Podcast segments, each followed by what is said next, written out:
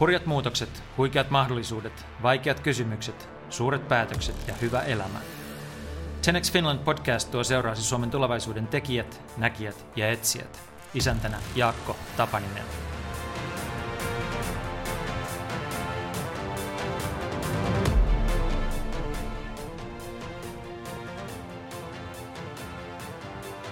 Asko Kallonen on Warner Music Finlandin tuotantopäällikkö, jonka ala on valinnut kymmenen kertaa vuoden tuotantopäälliköksi.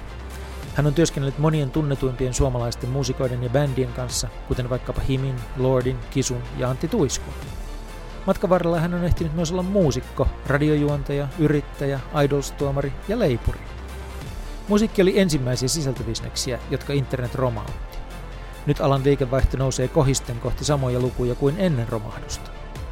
Tässä jaksossa hyppäämme Asko Kallosen seurassa musiikkiliiketoiminnan viime vuosikymmenten digitaaliseen vuoristorataan. Pitäkää siis pipoista kiinni. Tenet Finland podcastin on tuottanut sisältötoimisto Great Point. Hyviä kuunteluhetkiä.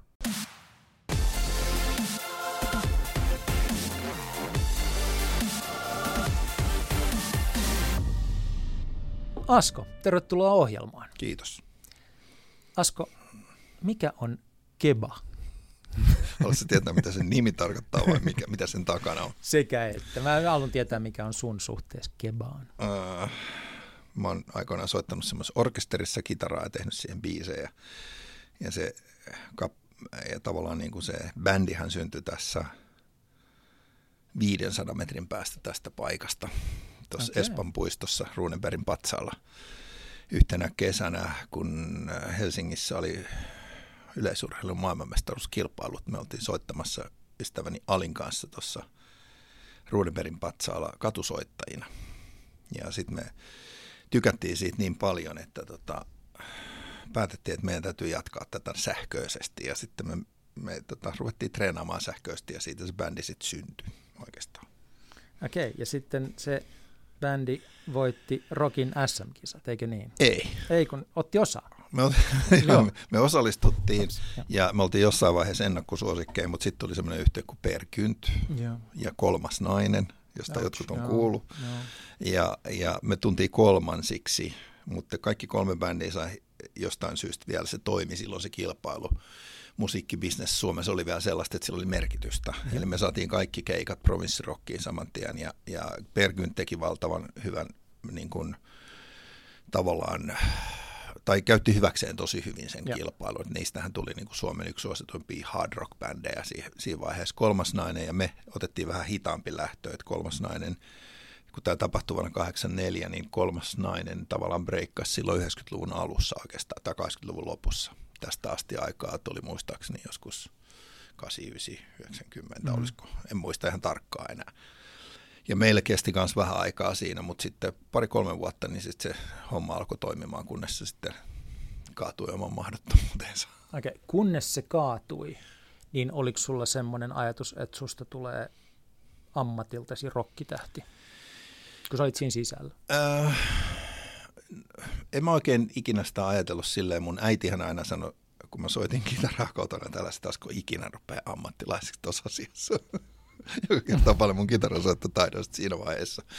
Mutta tota, mun vanhemmat, mun rakkaat vanhemmat kokee, että se on ehkä kauheinta, mitä, mitä lapsi voi ruveta mm. tekemään. Mm. Äh, varsinkin mun lahjoilla varustettu ihminen ja, ja tota, jostain syystä siitä sitten tuli ammatti monessakin mielessä, mutta, tota, mutta olihan siinä monta välivaihetta. Mutta okay. ei mulla ollut ikinä silloin semmoista, että musta tulee jotain, että mä jotenkin, jotenkin pystyin ehkä elämään vain siinä hetkessä. Ja mun ajatus, mä olin silloin opiskelin Valtsikassa kansantaloustiedettä ja sosiologiaa ja tiedotusoppia Osmoa Viion johdolla tässäkin rakennuksessa taisi olla joku luentosali.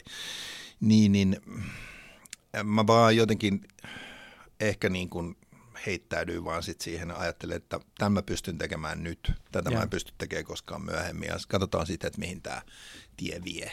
Ja ja. se sitten vei. Kerro sellainen pikaversio siitä, että miten se tie vei sut musiikin tuottajaksi. Mm. Kun siihen mahtuu erilaisia vaiheita. Si- siihen mutta... mahtuu jo erilaisia vaiheita. Mä aloitin siis niin kuin, mä aina soittanut kitaraa ja kaikkea muuta musiikin parissa. Mun kaikki ystäväpiiri on ollut tällaista niin kuin musiikkiin hyvin vahvasti suuntautunutta. Et, et niin kuin kirjailija J.P. Pulkkinen oli mun erittäin läheinen ystäväni silloin ja Juhani Kansi, joka on Yleisradiossa töissä ja mun ympärillä pyöri ihmisiä, jotka sitten niin kuin tarttui asiaan ja mä menin jotenkin sitten ihan vahingossa mukaan siihen. Oikeastaan ei mun pitänyt missään vaiheessa mennä mihinkään bändiin ja sitten mä ajauduin ensin päätyhtyöseen, sitten me perustettiin se Keba ja löysin mm. itseni yhtäkkiä katumuusikkona tuossa niin kuin kaiken, kaiken keskellä. Ja sitten siitä eteenpäin me tota, äh, lähdettiin kiertää, tehtiin satoja keikkoja vuodessa ja semmoista niin kuin normaalia tavallaan yöyhtyeen kanssa mm. keikoille. Siis näiden kaikkien, kaikkien, jotka vieläkin tekee yeah. keikkoja, niin, mutta et, et sitten jossain vaiheessa äh, tuli tavallaan vaihe, missä niin kuin nämä tämä elämäntapa ehkä osoittautui liian rajuksi tietyille ihmisille siinä ja ei, ei ollut enää mm. terveellistä. Ja, ja mä rupesin, mä sain ensimmäisen lapseni siinä 80-luvun lopulla. Rupesin miettimään, että tämä ei ehkä sitten kuitenkaan, ei koskaan ollut mulle sellainen ajatus, että mä niinku rupean ammattimuusikossa. Tai niinku, mä kokeilin sitten, kun bändi hajosi siinä, niin mä kokeilin mennä soittelemaan muiden kanssa. Mä totesin, että ei tämä ole se mun juttu. Et se, oli niinku, se perustui ystävyyteen ja. ja se perustui niihin ihmisiin, kenen kanssa mä tein. Se ei ollut tavallaan sitten kuitenkaan soittaminen sillä tavalla niin kuin se juttu. Ja sitten sit mä menin opiskelemaan uudestaan, mä en palannut enää valtsikkaan, mä menin sitten opiskelemaan Haaga-instituuttiin, se on niin kuin ravinnon liikkeenjohdollinen oppilaitos tai joku, koska joo, mä olin ollut sit soittajana, kun oli ollut, niin mä olin sitten ollut vaikka kasvisravintolassa töissä, missä Rane Raitsikan äiti joo. oli johtaja. Näin. Ja Manna, joka on nykyään artisti ja taiteilija, on semmoinen pieni tyttö, joka pyöri siinä ympäri, kun mä leivoin siellä leipää ja Timo Kiiskinen oli yksi niistä artisteista, joka mä opetin leipomaan. Mm. se oli hauska paikka, oikeastaan aika legendaarinen paikka se kasvisravintola. Mutta tota, mä olin siellä sitten töissä ja, ja jotenkin ajattelin, että nyt mä teen jotain vaan. Ja sitten mä menin sinne Haaga-instituuttiin, siellä oli ihan loistava, loistava tota, markkinoinnin opettaja, tai mark, niin se opetti markkinointia, semmoinen kuin Teemu Kokko, joka oli myös oli tota, hyvin kiinnostunut kaikesta ja musiikista ja kaikesta. Mä soitin tietysti koulun bändissä ja mm. muuta. Ja, mutta mulla oli niinku selkeä ajatus, että mä rupean nyt opiskelemaan jonkun ammatin itselleni. Ja mä en enää puutu tähän musiikkiin. Okay. Kunnes sitten mä mentiin, mä olin ekstraamassa. Tämä nyt ei ole hirveän mm. lyhyt story, mutta mä, mä kerron nopeasti että Mä olin ekstraamassa semmoisella MS Brewweekilla, joka oli tämmöinen ravintolalaiva tuossa Helsingin edustalla, jossa säkin, säkin oot saattanut käydä 90-luvun Hyvinkin, alussa. Joo. Ja tota, ne omistajat kysyivät multa, että olisiko sinulla mitään mielenkiintoista ideaa, että kun heillä on sunnuntait niin köyhiä, että kun sunnuntaisin jengi ei liiku. Ja sitten mä totesin siinä, että mulla voisi olla yksi idea. Me oltiin mun ystäväni Juhani Kannen kanssa kehitelty tällaista niin kuin showboat-ajatusta. Mä heitin hänelle tämmöisen ajatuksen, että tehdään tämmöinen stand-up-komiikkaa ja, ja, ja erilaisia niin kuin kombinaatioita niin kuin erilaisista muusikoista tekevän tämmöinen niin kuin showboat-laiva. Ja. ja sitten kerroin näille kavereille sen idean, ja sitten vähän naureskeli sille, että omistajat, että no katsotaan, saatte tekemään sinne. Mä sanoin, että no me järjestetään lehdistötilaisuus. Sitten oli että wow, että ketä te luulette sinne tulee. Mä sanoin, että kattokaa sitten. Sitten no, minä ja Jussi tunnettiin tietysti meidän musiikkiuran kautta kaikki Helsingin toimittajat ja mm. se oli, sinne laivaan mahtuu kerralla joku 200 ihmistä, niin se oli 150 ihmistä niin siinä meidän tilaisuudessa. Ja sitten oli Hesa, Ilta-Sanomissa niin kuin sivun juttu ja muuta. Ja ensimmäisen kerran meidän Botskilla oli joku 70 ihmistä ja seuraava kerran 150 ja sitten meillä oli aina kolme lähtöä, niin sitten kolmannen kerralla siinä seitsemän lähdöllä, niin siellä oli Jonosen kauppahallin ympäri. Sitten siitä tuli hirveä hitti. Oh, niin sitten se, no anyway, mutta se oli, se oli ihan vaan tuosta niinku heitetty juttu, mutta sitten se mielenkiintoinen juttu oli siinä, että meidän työjako oli se, että koska mä opiskelin ravintolalla, mä hoidan ravintolabisnestä, niin mm-hmm. tavallaan siinä en bisnestä, mutta hoidan ikään kuin ravintolapäällikkönä sitä hommaa. Ja, ja Jussi, joka on musiik- musiikki-ihminen, radion toimittaja ja muuta, niin hoitaa DJ-hommat. Se meni just päinvastoin, eli Jussi hoiti sitä ravintolaa, koska sen mielestä se oli tosi mm. siisti, ja mä olin DJ. Okay. Ja sitten Aki Sirkesalo, tuli tota noin, niin joku kerta sanoi, että sä soitat tosi hyvää musaa, että meillä oli sellainen idea, että me soitaan laidasta laitaa, että jos tuli mm. myrsky merellä, niin mä soitin Beethovenin yhdeksättä ja, mm. ja James Brownia ja Laila Kinnusta ja kaikkea siis tämmöistä. Ja mitä Helsingin klubielämä oli silloin hyvin vapaata ja voi soittaa kaikkea. Ja Sitten se vaan sanoi, että tekemään kotimaisia puolituntisia rinnakkaisohjelmaan. Ja, tota, ja se oli vielä 80-luvun loppuun. Ja sitten Jussi kuuli tämän ja sanoi, että et sä mihinkään rinnakkaisohjelmaan mene, että sä tuut rockradioon. Ja sitten mä tein semmoisen koenauhan, jonka Jukka Harma kuuli ja sanoi, että tekee ohjelmia. Sitten mä rupesin tekemään siinä ravintola-opiskelujen ohella rockradion ohjelmia. Just kun mä olin päättänyt, että mä pysyn kaukana mm. musiikista ja opiskelen järkevän ammatin. Sitten mä valmistuin restonomiksi ja menin töihin radioon. Tosi paradoksaalinen niin kuin ilmiö. Ja mä menin sinne radion töihin.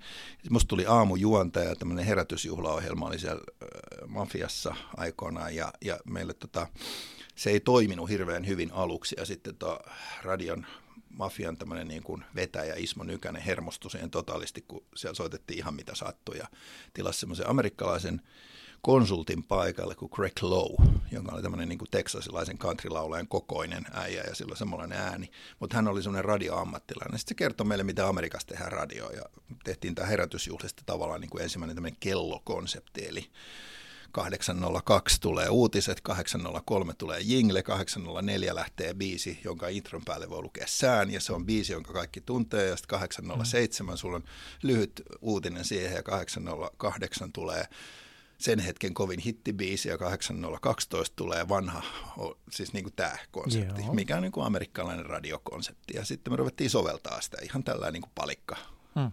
testinä ja, ja tota, silloinen radion isä aurinkoinen Pentti Kemppainen oli tosi tyytyväinen, kun herätysjuhlan kuulijaluvut nousi 300 000 700 000 niin kuin siinä hetkessä. Joo. Totta kai, kun sitten yhtäkkiä tuli rakenne. Oliko se tekijänä tyytyväinen itse? Oli. Sinä? Joo, oli. oli. Joo. Se oli tosi kiva. Oli kiva tehdä rakenne. Se oli, se oli kiva tehdä rakenne ja oli kiva, että me tavallaan oltiin silleen niin kuin vähän kontroversiaaleja, koska radiomafian ajatus oli olla anarkistinen ja se oli hyvä ajatus. Mutta sitten meistä tuli tavallaan niin kuin, me oltiin vähän niin kuin kaupallinen radio radiomafian sisällä. Eli me Joo. soitettiin Phil Collinsia, joka oli No No ja, ja Totoa ja, ja mitä nyt kaikkea. Siis me soitettiin niin kuin biisejä, josta jengi dikkas ja sitten yhtäkkiä siitä tuli tosi suosittu siitä aamusta. Ja niin kuin radio, radiota tehneet tietää, niin aamuradio on se, joka tavallaan päättää, että missä sä oot loppupäivän. Mm. No sitten Maija Kuusi, joka oli levyyhtiön johtaja, joka oli just perustanut Suomeen BMG-levyyhtiön. Kuuntelin niitä meidän ohjelmia ja mä soitin tosi paljon Whitney Houston I Will Always Love You biisi, koska mä tykkäsin siitä. Se oli hieno versio Dolly Partonista ja Maija oli just niin kuin levyyhtiön johtaja, joka oli julkaissut tämän Whitney Houstonin levyn tykkäsi erityisesti siitä, mutta se tykkäsi muutenkin siitä musasta, mitä mä soitin. Niin se soitti mulle, että haluaisitko tulla levyyhtiön töihin. Että sä soitat tosi hyvää musaa ja me haluttaisiin joku kotimaiseen tuotantoon joku uusi nimi. Ja sitten mm-hmm. Mä satuin seurustelemaan hänen hyvän ystävänsä kanssa silloin. Ja, tota, ja, ja, ja Maija halusi tavata mut ja sitten me juteltiin siinä ja me juteltiin puoli vuotta siitä asiasta, kunnes mä sitten niin kuin päästiin sopimukseen asioista ja sitten mä menin töihin BMGlle ja aloitin levyyhtiöuran ja siellä mä tavallaan on ollut. Ja sano vielä, milloin se oli, mikä vuosi se 92. oli? 92. 92 mä aloittiin keskustella ja 93 keväällä me päästiin lopputulokseen ja 93 syksyllä mä aloitin levyyhtiössä. Ja, ja. Et se oli sellainen lyhyt versio.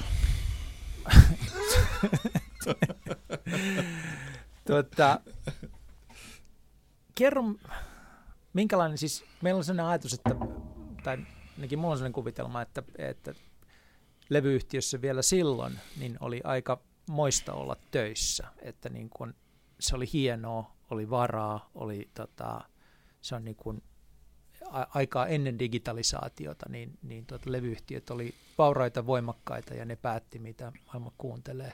Ja levyyhtiössä työskentelevät ihmiset oli, oli tota, vähän itsestään jopa. Niin minkälainen se maailma oli? nyt kun sä sen noin asetat, niin joo, on se niin kuin ny- nykypäivään verrattuna, jos, jos ajattelee, tai vertailukohtaan, että olihan se niin kuin aika paljon semmoinen maailma oli silloin sellainen siis paikka. Että... sitä, että oli ihan eri asia olla telkkarissa töissä tai suuressa sanomalehdessä töissä, jossain tämän tyyppisessä Joo. ennen tätä digimurrosta. Että ne oli vähän niin kuin kaikkivaltiaita. Joo. omalla alueellaan. Niin Joo. oliko musiikki tota, tuotantoyhtiö samanlainen kaikki valtiossa? Oli se, oli se sen takia, koska maailma oli sellainen, Joo. että äh, se, joka omisti ikään kuin tuotantovälineet, Kyllä. niin sillä oli valtaa enemmän. Että se maailma oli vielä siinä 90-luvun alussa, se oli toki jo muuttumassa, tavallaan digitalisaatio oli alkanut, koska CD-levy oli tullut. Mm. Kun mä menin, menin levyyhtiöön, niin vielä myytiin kasetteja, analogisia Joo. nauhoja ja raavittiin sitä muovilevyä, mutta aika vähän. Mutta CD oli tavallaan se kaikkein niin kuin se tavallaan se johtotähti silloin, just kun mä menin. Mutta ei kai CD vielä muuttanut bisnesmallia varsinaisesti, että se oli Ei se, ei se muuttanut, se oli vaan, se, joo. Joo, se oli, mutta, mutta se tavallaan digitalisaatio oli Kyllä, alkanut, joo. eli musiikki ruvettiin tekemään digitaalisesti, koska joo. se oli iso juttu. Ja käytiin keskustelua siitä, että onko se oikeaa musiikkia, kun se ei enää ole joo, analogisesti joo. välitettyä. Mä muistan tämmöisen yksityiskohdan siitä 90-luvun alusta, mä olin silloin vielä radiostöissä, me, me saatiin palkintamatka just tämän hyvän herätysjuhlan mm. ansiosta, niin me saatiin palkintomatka, me oltiin tämmöisessä New Music-seminaarissa, josta sitten tavallaan ikään kuin saatiin inspiraatio tähän Suomessakin olevaan tähän musiikki- ja mediaan. Ja. Eli tämmöinen vuotuinen kokoalan kokoontuminen, missä Ice-T piti ison avauspuheen ja ostin Public Enemyn Chuck Dean Fajalta Public Enemyn painaa siellä kaikkea tällaista. Mutta se oli mielen, mielenkiintoinen juttu, mikä oli niin kuin, jota ei silloin tajunnut vielä, että tämä on ihan totta, mutta tajus, että tässä on jotain mielenkiintoista. Se oli Todd Rundgren, joka tuli esittelemään, se oli sunnuntai-aamuna ja se oli muutama ihminen kuuntelemassa, mutta jostain syystä mä olin siellä ja Juoni Kansi.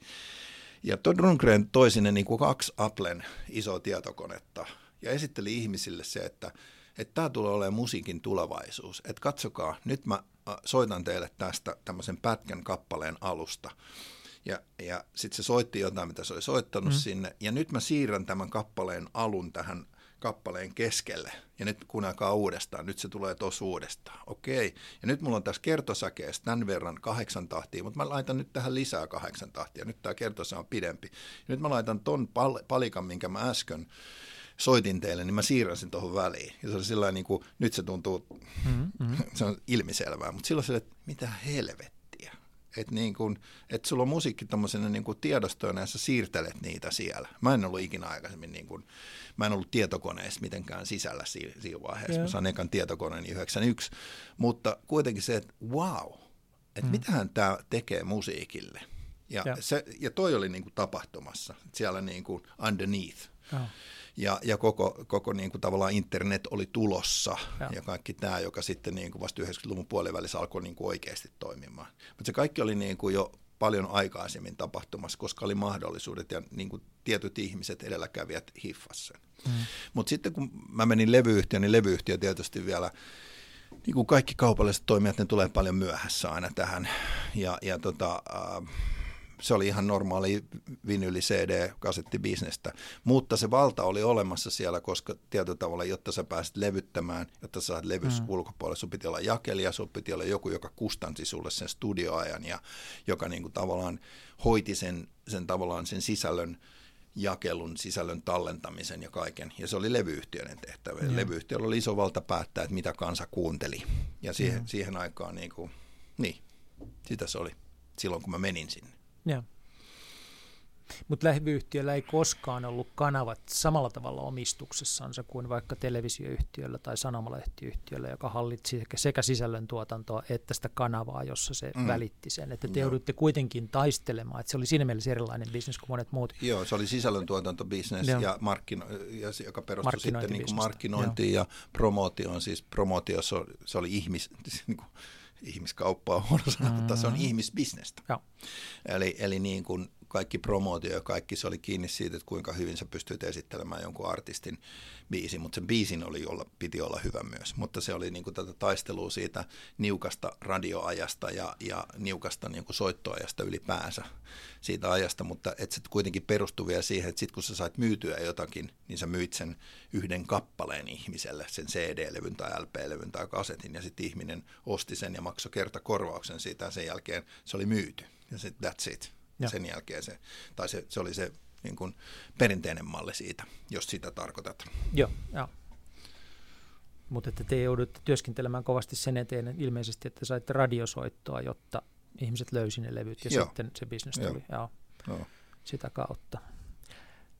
Um, Miten tämä menee vielä siis, joo, BMG... Tämä oli siis 90-luvun alussa. Joo, mutta sitten, sitten tota, jos ruvetaan kulkemaan kohti tätä digitaalista murrosta, jonka takia mä sun kanssa halusin jutella, mm.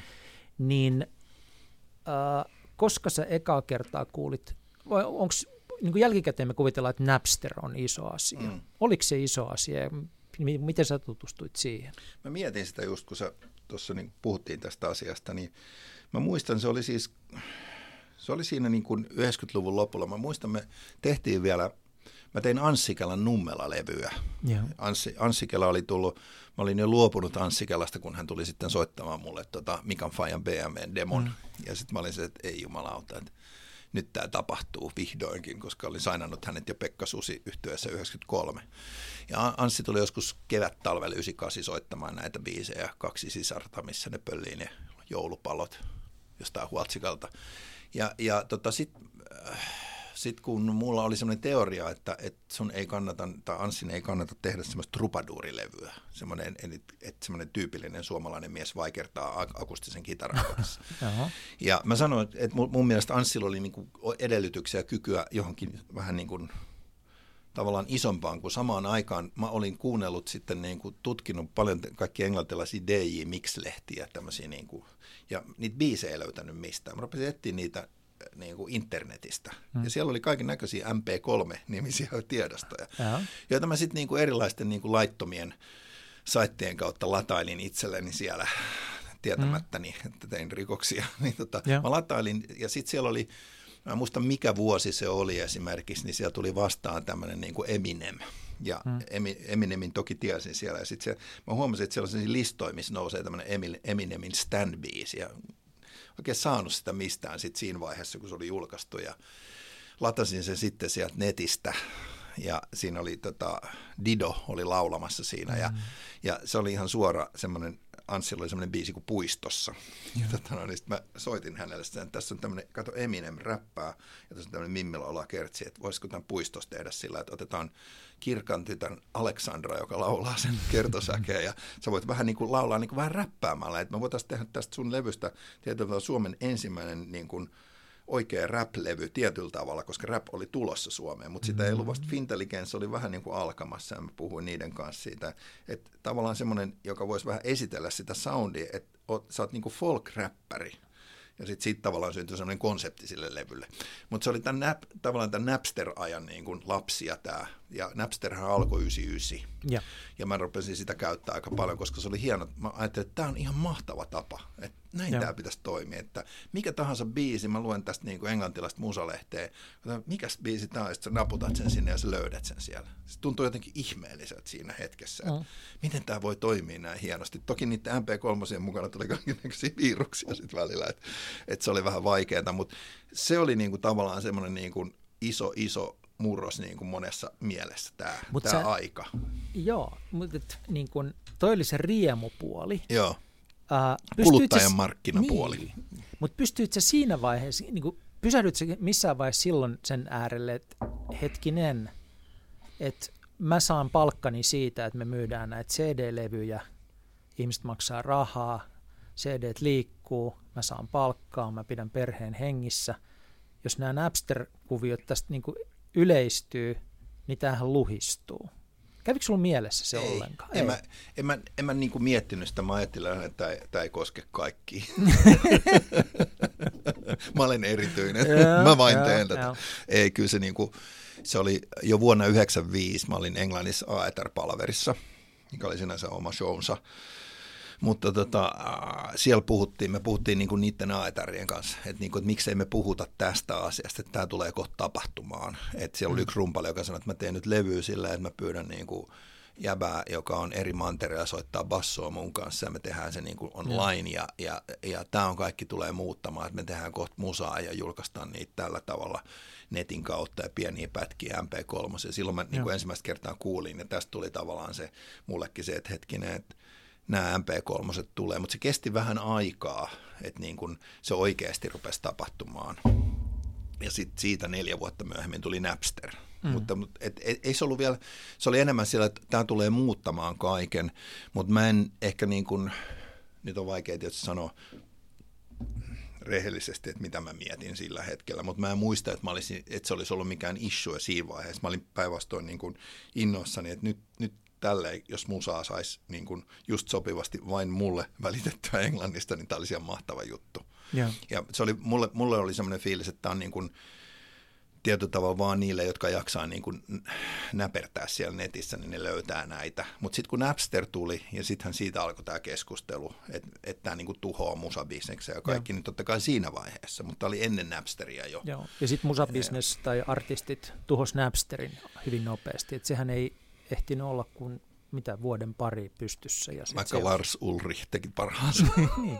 Mutta sitten se suljettiin. Et, Joo. Niin se oli hyvin ja samaan aikaan... Niin, tai se, kaupalle, se, se, se, se, ikään kuin tehtiin niin kuin kaupalliseksi, mutta samaan aikaan Steve Jobs tuli markkinoille. iPodilla. I, iPodilla, ja tai ensin I... iTunesilla ja sitten mm. iPodilla. iTunes tuli muistaakseni tammikuussa 2001 ja iPod tuli sitten, oliko se lokakuussa, okay. lokakuussa Joo. 2001. Ja mä muistan vielä sellaisen hetken, kun toi entinen yhtiökumppani Niko Nordström oli silloin just tullut toimariksi BMGlle.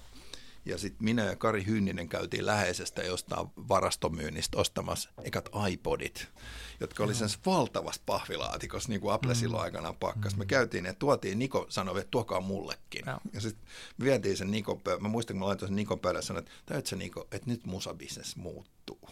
Okei, okay, niin, et, et, en tiedä miksi sanoin näin, mutta mulla oli sellainen fiilis, että iTunes toi siihen Nils Todd Rundgrenin siihen mm. failijuttuun niin kuin kymmenen vuotta aikaisemmin. Ja jotenkin niin kuin, että tuli semmoinen fiilis, että no nyt tämä niin kuin alkaa tapahtua. Ja nyt, nyt kun tämä alkaa tapahtua, niin tästä tulee isoja muutoksia.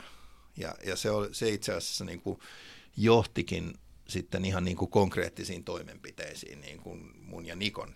suhteen. Mm. Minkälaisiin voitko kertoa niistä konkreettisesti siinä vaiheessa, kun te tajusitte tämän, että tämä tulee muuttumaan, Joo, niin si- minkälaisiin toimenpiteisiin te ryhdyitte? Me perustettiin yhtiö.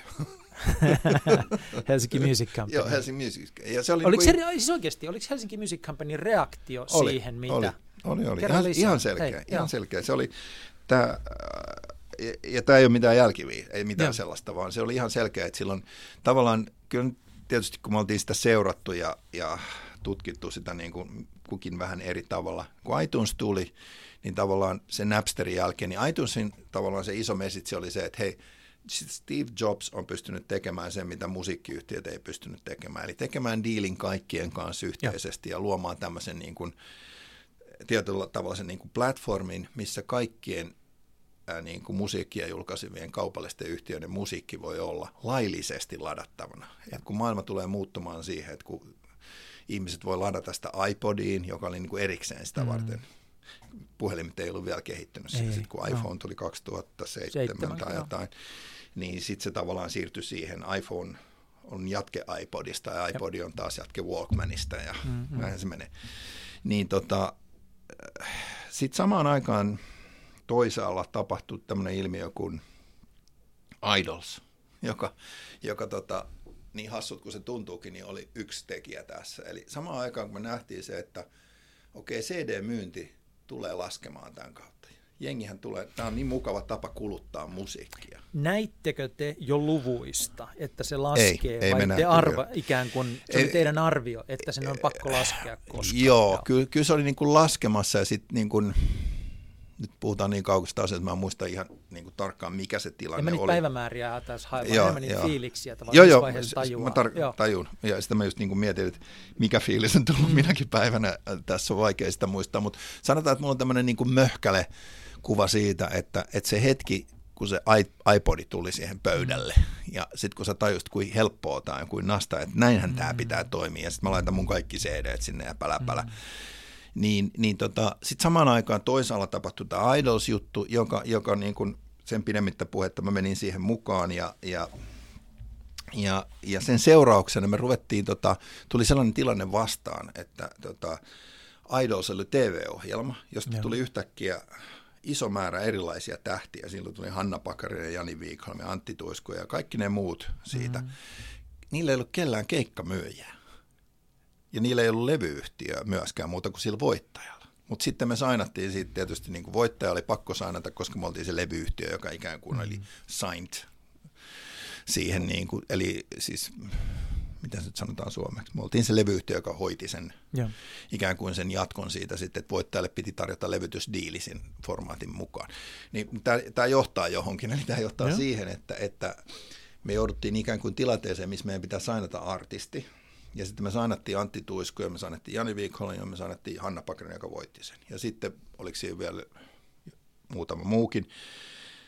Ja näiden piti lähteä kiertueelle, mutta ei ollut ketään, joka olisi voinut hoitaa sen kiertueen, niin kuin varsinaisesti ottaa sen riskin siitä. Ja okay. siinä hetkessä niin kuin tavallaan tuli sellainen ajatus, että hetkinen, että mehän voitaisiin, me ollaan levyyhtiö, mutta miksi me annetaan tämä niin kuin tavallaan pois tämä palvelu, Tai tavallaan tällainen, että me voitaisiin itse ottaa se riski ja hoitaa se kiertue.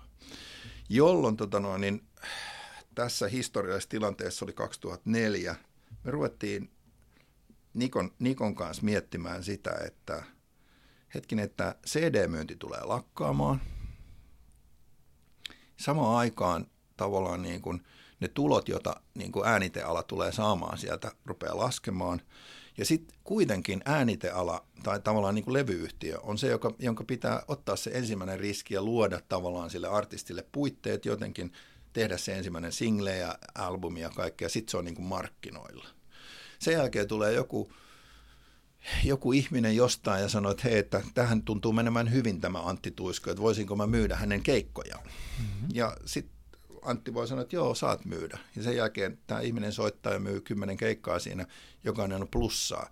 Samaan aikaan tämä levyyhtiö, joka on laittanut rahaa tämän artistin tavallaan siihen ensimmäiseen levyyn ja kaikkien ottanut semmoisen niin kuin nykyrahassa – 30-60 000 euroa pelkästään niin kuin riskin se, että tuleeko se takaisin. Mm. Ja sitten on vielä olemassa tämä kustannusala, eli missä Niko oli, oli vahva, vahvasti niin kuin mukana, niin että et miten kustannussopimukset tehdään ja kuka ikään kuin pystyy hallinnoimaan niitä kustannussopimuksia. Niin tästä syntyi reaktio tähän, tähän niin kuin tulevaisuuden näkymään, että iPod ja iTunes tulee niin kuin muuttamaan äänitemarkkinoita ja se mahdollisuus, että hetkinen, että tässä voisi yhdistää näitä asioita, johti siihen, että me perustettiin Helsinki Music Company 2005 alussa, 2004 lopussa, se tavallaan niin kuin alkoi, me sanouttiin irti 2004, mm-hmm.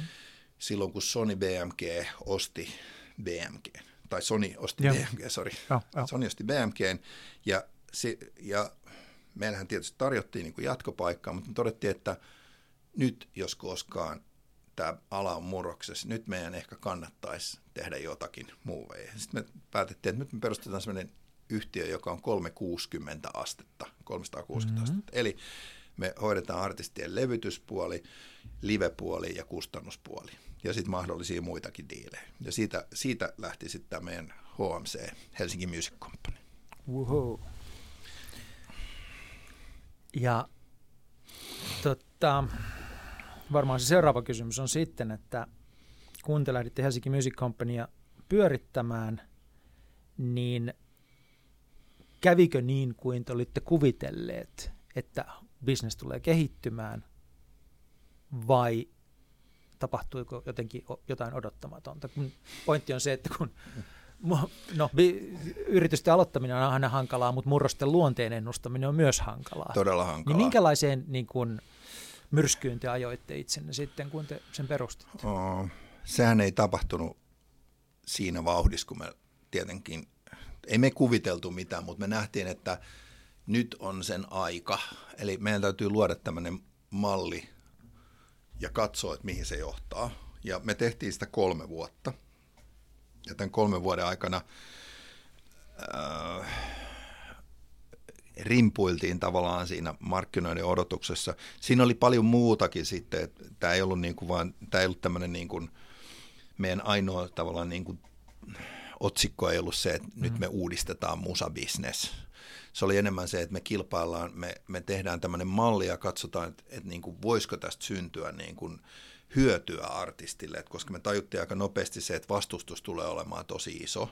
Mm ja, ja perinteiset levyyhtiöt tulee niin kuin nauramaan meille ainakin hetken aikaa ja, ja, ja tavallaan ja, se, ja meidän oli niin kuin ihan niin kuin konkreettisesti pystyttävä kaikille niille artisteille, jotka meitä lähesty ja joita me lähestyttiin, kertomaan se, että tästä on hyötyä se, että me ollaan saman pöydän ääressä niin kuin keskustelemassa live tämän, niin kuin tavallaan tämän keikkamyynnin kanssa mm. ja sun kustantajan kanssa ja sun niin kuin levyyhtiöedustajan kanssa ja siitä, siitä pitää syntyä ikään kuin joku lisäarvo.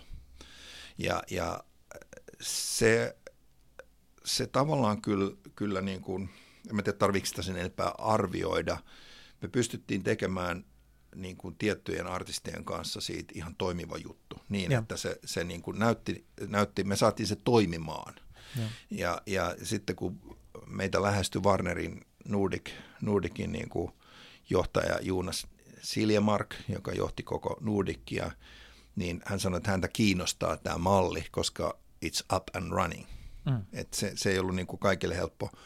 Loppupeleissä toi on niin kuin malli, jota kaikki indie-yhtiöt on toteuttanut myös. No. Et ei siinä, niin kuin siinä, emme mitään pyörää keksitty uudestaan, mutta se ehkä niin kuin, se ajatusmalli lähti vähän eri paikasta. Indie-yhtiöllä se on ollut se, että me myydään ne teepaidat ja myydään ne levyt siellä keikoilla ja myydään ne keikat ja tavallaan että eletään, eletään siitä niukkuudesta ja me raavitaan kaikki rahat kanssa. Jos olet nähnyt sen Combat Rock dokumentin Yle Areenasta, kannattaa katsoa. Se on niin kuin hyvä kertomus Indie-yhtiön niin kuin arjesta ja, ja, ja miten se niin kuin perustuu tosi paljon siihen, että yhtiön pyörittäjät myös niin kuin itse muusikoita rakastaa sitä touhua. Se on tietynlainen lifestyle-juttu, mutta siinä, siinä mallissa on paljon niin kuin yhtymäkohtia siihen, että sä otat vähän kaikesta, mitä, mitä, mitä sä ikään kuin alu, alun perin luotkin. Joo. Eikö toisaalta niin kuin menestyvät artistit sit pyri myös vähän samantyyppiseen asemaan, jossa ne hallitsee sitä koko brändiänsä?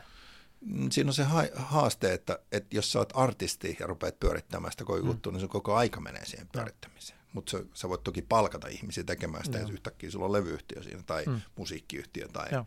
joku yhtiö. Et se on niinku, joku, joku siellä aina täytyy olla, mutta niinku se ajatus oli se, että se perusajatus oli, että niinku CD-myynti tulee laskemaan. Mm. Nämä satsaukset, mitä tähän tavallaan artistiuraan tullaan tekemään, niin tulee yhä vähemmän kannattaviksi, jos mistään muualta ei tule sitä tuloa. Jos levyyhtiö on ainoa, joka ottaa sen riskin, koska sitten kun se artisti on menestyvä, niin sen jälkeen sillä on ottajia sieltä muualta ne Joo. muut osapuolet tulee mukaan siihen. Harvoin se on niin päin enää nykymusa-bisneksessä silloinkaan, siis 2000-luvulla tai 90-luvulla, että ensin joku keikkamyyjä tekee artistista tai Joo. jotenkin keikkojen kautta tehdään kaksi vuotta keikkoja ja satsataan siihen ja ikään kuin otetaan riskiä ja sitten vasta haet, ruvetaan hakemaan levyyhtiö tai kustannusyhtiö tai mitään muuta tahansa. Et niin kuin se on jotenkin se, se mm, lippu, lippu tai joku jotenkin niin kuin semmoinen – pääsylippu siihen muusabisnekseen on aina käynyt sen levytetyn materiaalin tai äänitteen kautta, että sä tuut tunnetuksi sen äänitteen kautta ja sen mm. jälkeen tulee nämä muut oheispalvelut, eli keikkamyynti ja mahdollisesti kolmannen osapuolen diilit ja kustannusdiilit ja, ja kaikki muut. Et se on ollut se marssijärjestys aika pitkälle, se on edelleenkin yllättävänkin paljon. Ja milloin, sanot vielä, että milloin te myytte sen Warnerille sitten eteenpäin? 2007. 2007, loppu. joo. Koska siinä niinä aikoina sitten tapahtuu kanssa aika paljon, että, että tota, se oli hyvin, YouTube hyvin, avattu 2005, just, joo. Spotify 2008 käsittääkseni niin kuin yleisölle. Joo, se oli. YouTube oli aluksi 2005-2006, se oli se oli se kolme kaveria, jotka omisti sen, ja 2006 se taas mennä Googlelle, ja, ja sitten 2013 sit tuli tämä Revenue-malli, missä se nytkin mm. on, mistä nyt alkaa jo saamaan itse asiassa, ne rupeaa maksamaan musiikin soitosta, mutta YouTube tuli tosi vahvasti siihen, ja sehän ja. oli sitten niinku tosi kauan semmoinen ilmaispalvelu, Joo. Ja Kerro sit... vielä, miltä, miltä se niin kuin näytti sisältäpäin. Että totta kai teidän niin kuin, aika meni siihen, että yrittäisi aina saada artisteja ja saada sitä toimimaan, mutta samaan aikaan niin kuin bisneksen mannerlaatat liikkuu kyllä varmaan. Joo, kyllä ne liikkuu, mutta ne liikkuu hitaasti. Ja ne se, liikkuu niin kuin, hitaasti, nyt, okay. nyt kun katsoo jälkeenpäin niin kuin ihan sitä niin kuin, miten hitaasti ne sitten loppujen lopuksi liikkuu, kun ajattelin, että nyt tämä tulee muuttuu, kun mm. mitä, mitä mietti 2002-2003, että nyt tämä tulee muuttuu, niin se muutos tapahtui kymmenen vuotta myöhemmin, Joo. niin kuin oikeasti. Että se, se tavallaan, että kyllä me niin kuin siinä 2007, kun me breikattiin joku artisti, vaikka tämä nuorisoorkesteri Sturm und Drang Vaasasta, 14-vuotiaat mm-hmm. hevarit, ne myy 40 000 levyä edelleen. Ja. ja mikä oli silleen, niin kuin, että wow, että niin kuin 40 000 CD-levyä on jo ihan hyvin. Sä pystyt jo pyörittämään sillä jonkinnäköistä pikkuyhtiöä ihan hyvin ja satsaamaan seuraavaankin artistiin, mikä ei enää toteudu. Hmm. Mikä on se vaikeus, miksi indie-yhtiöt on hävinnyt. Enää sä et myy sitä 40 000 ja saa saman tien niitä rahoja, vaan sä odotat 36 kuukautta, että sä saat, saat jotakin edes sieltä, ja sittenkään ei tule välttämättä niin paljon. paljon niin se investointiraha, mikä tulee siitä hyvästä duunista, joo. on niin kuin paljon vaikeampi, ja sen takia tämä musa business on myös nykyään, Joo. näyttää erilaiset. Siellä ei ole sitä aluskasvillisuutta enää niin paljon. Okay. Mannerlaivat liikkuu, mutta hitaasti. Joo. Teidät ostetaan isoon vakavaraiseen yhtiöön, mutta sitten jossakin vaiheessa tulee dyykkaus, eikö tuu? Joo. Että no, alkaa oikeasti mennä, niin kuin, alkaa näyttää siltä, että tämä bisnes menee alta. No, voitaisiko me mennä nyt tähän, tätä, tavallaan tähän isoon kuvaan? Mennään. eli eli tuossa mä yritän selittää tavallaan, että tässä tämmöisen asian, jonka jokainen viisivuotias näkisi yhdellä katsauksella tästä katsoessaan, mutta meillä on tässä kokonaismyynnin kehitys 2007-2018. Mm. Eli mitä tapahtui tuossa, jos me katsotaan vaikka niin kuin tästä kymmenen vuotta taaksepäin, niin digitaalisen myynnin osuus kokonaismyynnistä. Kokonaismyynti oli siinä vaiheessa jotain semmoinen, tämä on väärin tässä, mutta se oli jopa, sanotaan, että se on 50 miljoonaa. Oli Suomen, suomalaisen äänitemyynnin kokonaissaldo vuonna 2007. Ja siitä osuus digitaalisessa oli niin kuin, olisiko ollut vajaa 10 prosenttia. Ja. ja tässä on, nämä janat kuvaa hyvin sitä. Me mennään siitä niin kuin, ää, kolme vuotta eteenpäin vuoteen 2010, niin digitaalisen osuus on edelleen niin kuin vähän päälle kymmenen siinä, mutta kokonaismarkkinoiden lasku on ollut jo aika, aika iso, eli joku semmoinen kymmenen sanoisinko 10 miltsiä, katsotaan ihan tuosta nopeasti, 2010, niin total sales oli silloin, eli kokonaismarkkinoilla 43 000 versus siihen viite, 43 miljoonaa, mm. sorry, versus siihen 50 miltsiä kolme vuotta aikaisemmin. Ja sitten siitä, kun mennään vielä eteenpäin, niin tota, ja tämä oli aikaa, milloin, milloin niin kuin suurin osa myynnistä oli vielä fyysistä, eli, eli tuossa oli fyysistä myyntiä 35 miljoonaa, digitaalista 7 miljoonaa vuonna 2010.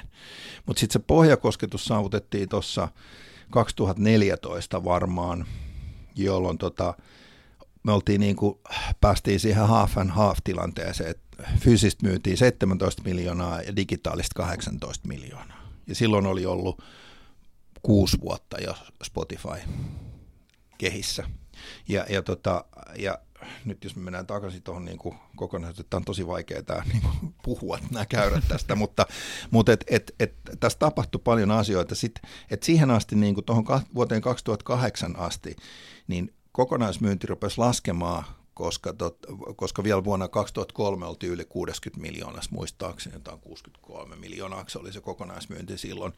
Ja, ja, ja tota, se rupesi aiheuttamaan hämmennystä, koska, koska tota, tää, kaikki nämä digitaaliset erilaiset mahdollisuudet tuli esille, että sä voit ladata musiikkia. Ja se, mikä siinä ensimmäiseksi tapahtui, että niinku, tietynlainen niinku musiikin ostamisen arvostus lakkas. Eli oli ihan ok ruveta lataamaan laittomasti, koska yhtäkkiä internet rupesi toimimaan samalla tavalla kuin se mulle toimi 98, niin 2008 se oli sellainen niin kuin hu- huvia, että niin kuin mä muistan vielä, kun – omat lapseni oli, oli tota, poikani oli silloin tota, murrosikäsi, niin niiden kaverit jotenkin ylpeili, että kuinka monta CD-listä niillä on niin kuin ladattu materiaalia internetistä. Ja, ja se, se oli se ensimmäinen, joka rupesi vaikuttaa, se, se digitaalisen mahdollisuuden tulo oli ensimmäinen, joka rupesi niin kuin vaikuttamaan siihen, koska junnut hiffas heti, että mistä on kysymys.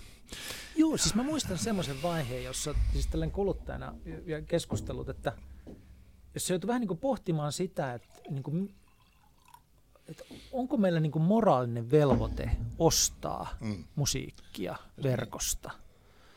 Et, niin kuin, vai, vai onko niin kuin jotenkin moraali tämän asian ympärillä muuttunut sille, että on ihan ok ladata sitä ilmaiseksi. Mm. Mm. Et pitäisikö vai eikö? Et, niin kun, et jos sä oot fiksu ihminen, niin maksatko sä musiikista? Juuri niin, koska sulla on mahdollisuus, koska Joo. yhtäkkiä sulla onkin avaimet sinne kauppaan. Joo. Ja mit, mitä järkeä, että mä voin mennä yöllä sinne ja käyn hakemassa sen, mitä tarvii ja ei kukaan tiedä mitään. Mm. Ja tämä mentaliteetti rupesi vaikuttamaan tähän kokonaismyyntiin, siihen, niin kuin, että miksi mä nyt ostan enää sitä, että miksi, miksi se tipahti niin kuin viidessä vuodessa sellainen 10-15 miljoonaa, jos me katsotaan tuosta noin. Nämä ei ole hirveän tarkkoja nyt nämä luvut, mutta sille ei liian nyt hirveästi merkitystä, mutta se, se vaan, että se kuluttajakäyttäytyminen muuttuu. Ja se on niin kuin tämän kaiken driving force tässä niin sanotusti, että, että niin kuin se ensimmäinen oli se, että niin kuin mitä järkeä maksaa mistään, koska mm. nythän meillä on ilmaiseksi kaikki. Mm. Ja YouTubehan oli mainio esimerkki siitä. Se on vähän niin kuin, mä vertaisin YouTubea jossain vaiheessa siihen, että että jollekin tulee semmoinen niin kuin superavain, että sä voit käydä mm. keräämässä yöllä niin kuin mieleisessä määrän autoja tuolta ympäri kaupunkia, viedä ne johonkin aidatulle alueelle tuonne Itäkeskukseen ja, ja sen jälkeen tota, no, ruveta myymään niitä siellä. niin sehän oli niin kuin tietyllä tavalla se, se YouTube ajatus, me otetaan kaikkea sisältöä ja me tehdään tästä bisnestä ja sitten kun me tehdään tästä bisnestä, me myydään tämä. Kunnes siihen sit, niin kuin lopulta vähän jäämättä aina tulee lakimiehet paikalle ja sitten täytyy ruveta puhumaan oikeuksista. Mutta tosi kauan oli mun mielestä sellainen mentaliteetti. Mä muistan joku professori Helsingin Sanomiskin lausu, että, että nämä niin tekijänoikeudet haittaa tätä teknistä kehitystä, kyllä, niin kuin Nokian kyllä. teknistä kehitystä. Eli tuossa oli niin kuin Jopa se, niin, sen varahan perustettiin pirattipuolue jossain vaiheessa niin ajamaan tätä asiaa. Nimenomaan. Että se ajatus oli se, että, että mitä noilla tekijänoikeuksilla oikeasti on merkitystä. Että no. Meidän täytyy niin kuin kehittää tekniikkaa ja, ja saada maailma toimimaan sitä kautta. Ja sitten toi U2 manageri sanoi hyvin, niin kuin, että piratismi on, on business teleoperaattoreilla. Mm-hmm. Et mitä enemmän ihmiset ostaa niin kuin operaattorien niin kuin liittymiä, niin sitä paremmin niillä menee. Ja tämä kaikki sisältö on vaan tavallaan niin kuin kaupankäyntimahdollisuus näille operaattoreille. No. Ja se, se oli se mentaliteetti, joka niin kuin tietyllä tavalla kesti mun mielestä niin kuin tosi pitkään, siitä ehkä 2000-luvun puolivälistä tuonne 2010-luvun puoliväliin. Ja, ja sen näkee tässä käyrässä, että, että kyllähän me niin kuin semmoinen niin kuin rock bottom tuli, oli tällä alalla, tuli tuossa 2013-2014. Kerro, miltä se tuntui. Miltä tuntui, niin kuin, koska siis se, että business, noin isoja prosentuaalisia laskuja, että sun mm. pitää skaalata bisnestä pienemmäksi mm. ja pienemmäksi ja pienemmäksi, ja sitten kun sä et oikein pysty näkemään sille loppua, mm. niin se tuntuu aika julmalta. Mm. Se tuntuu ja se tuntui siltä, että niin kuin, kyllä ihan oikeasti silleen, ää, vaikka me niin kuin, meillä meni tosi hyvin, me, meidän yhtiöllä siis Warnerilla 2007 silloin kun me aloitettiin siellä, me, meillä oli me ruvettiin breikkaamaan kotimaisia artisteja tosi hyvin, Kisut ja Jenni mm. Vartijasta kaikki nämä. Ja me tavallaan niin kuin tehtiin koko ajan töitä against niin kuin, niin kuin vasten markkinoita. Ja, ja. Eli meillä oli nouseva käyrä ja markkinat laski koko ajan. Mutta mut samaan aikaan, kun sä näet sen markkinoiden laskun ja, ja niin kuin tajuat, että et, et niin kuin – tämä tulee kuolemaan tämä bisnes. Ruotsalaiset, jotka oli meitä edellä, koska he keksi Spotify no. ja Spotify markkinointiin siellä aikaisemmin, niin siinä vaiheessa, kun me myytiin 100 000 kisunlevyä vielä hmm. Suomessa 2010-luvun alussa, niin se sanoi, että, että tästä kuluu viisi vuotta, niin noin CD on jossain huoltoaseman niin perällä, että ihmiset hakee niitä sieltä ehkä. Ja on siis että älkää nyt viittikö, että, että ei Suomessa toimita näin. Mutta ihminen on ihan samanlainen joka paikassa. Se haluaa kaiken nopeasti, halvalla ja helposti. Ja, ja tavallaan se sitten tuli se vaihe, kun tavallaan tuli Spotify, kun jengi hiffasi siinä 2010-luvulla, mm. että hei, tämä on Spotify hieno. Sitten ei tarvitse maksaakaan vielä mitään. Niin se, se oli jotenkin semmoinen niin kuin, seuraava isku tavallaan siihen, että, että niin kuin ensin tuli tämä piratismi-ajattelu ja se, että onko tässä mitään järkeä maksaa, kun kaiken saa halvalla. Ja sitten hmm. tulee tämmöinen niin kuin ilmaispalvelu, mistä saa kaiken ilmaiseksi ja, vielä ja laillisesti. Ja. Eli se tavallaan se niin kuin, äh, suolaa haavoihin tyylisesti siinä 2010-luvulla. Ja sitten se, siinä 2013 tuli, niin kuin tuossa käyräskin näkyy, niin tavallaan jyrkkä pudotus siitä, että se, niin kuin se myynti, joka oli ollut 30 miljoonaa, niin vuoden kuluttua se oli 20 miljoonaa. Ja silti se digitaalinen laski ihan samassa suhteessa. Ja sitten vasta 2015 tämä tasaantui tämä homma. Ja siinä se tuntuu oikeasti siltä, että tästä ei tule yhtään mitään. Että niin kuin täytyy oikeasti ruveta miettimään, että mitäköhän sitä tekisi eläkseen seuraavat vuodet. Koska sitten tulee semmoinen niin kuin fiilis, että tämä bisnes menee niin kuin alas kokonaan. Että niin kuin, meidän on ihan turha enää kohti investoida tähän ja, ja, ja, ja jotenkin se, että, niin kuin, että mitä me, mikä se on se tavallaan se keksintö, joka tietyllä tavalla voi auttaa meitä tästä eteenpäin. Ja samaan aikaan se keksintö oli koko ajan olemassa. Eli ihan se sama asia, joka niin kuin tavallaan aiheutti tämän, niin se on tavallaan myös se keino päästä siitä ylös. Eli tämä digitaalinen, digitaalinen niin kuin, tavallaan digitaali, musiikin digitalisointi ja striimaus ja kaikki, niin sehän on se vastaus. Mutta se täytyy vaan niin kuin uudelleen tietyllä tavalla niin kuin rakentaa sen ympärille se bisnes. Katsoa, että mitkä ne mahdollisuudet on siinä. Ja nyt ensimmäinen on tietysti, että et, et, et sitä ruvetaan markkinoimaan sitä, että et, että se, sä saat jotain etuja siitä, että se on, sä maksat siitä, siitä palvelusta. Ja sitten ylipäänsä se, että kyllähän ihmiset kuitenkin niin kuin loppujen lopuksi, jos niille tarjotaan palvelu, jossa on joku järkevä niin kuin kaupallinen malli, niin kyllä ne sitten rupeaa käyttämään sitä, koska se on niin kuin, sun, niin kuin, sun on kuitenkin nähtävä vähän ylimääräistä vaivaa koko ajan sitä, että sä jollain vilunkipelillä saat sitä niin kuin materiaalia sieltä Joo. internetistä.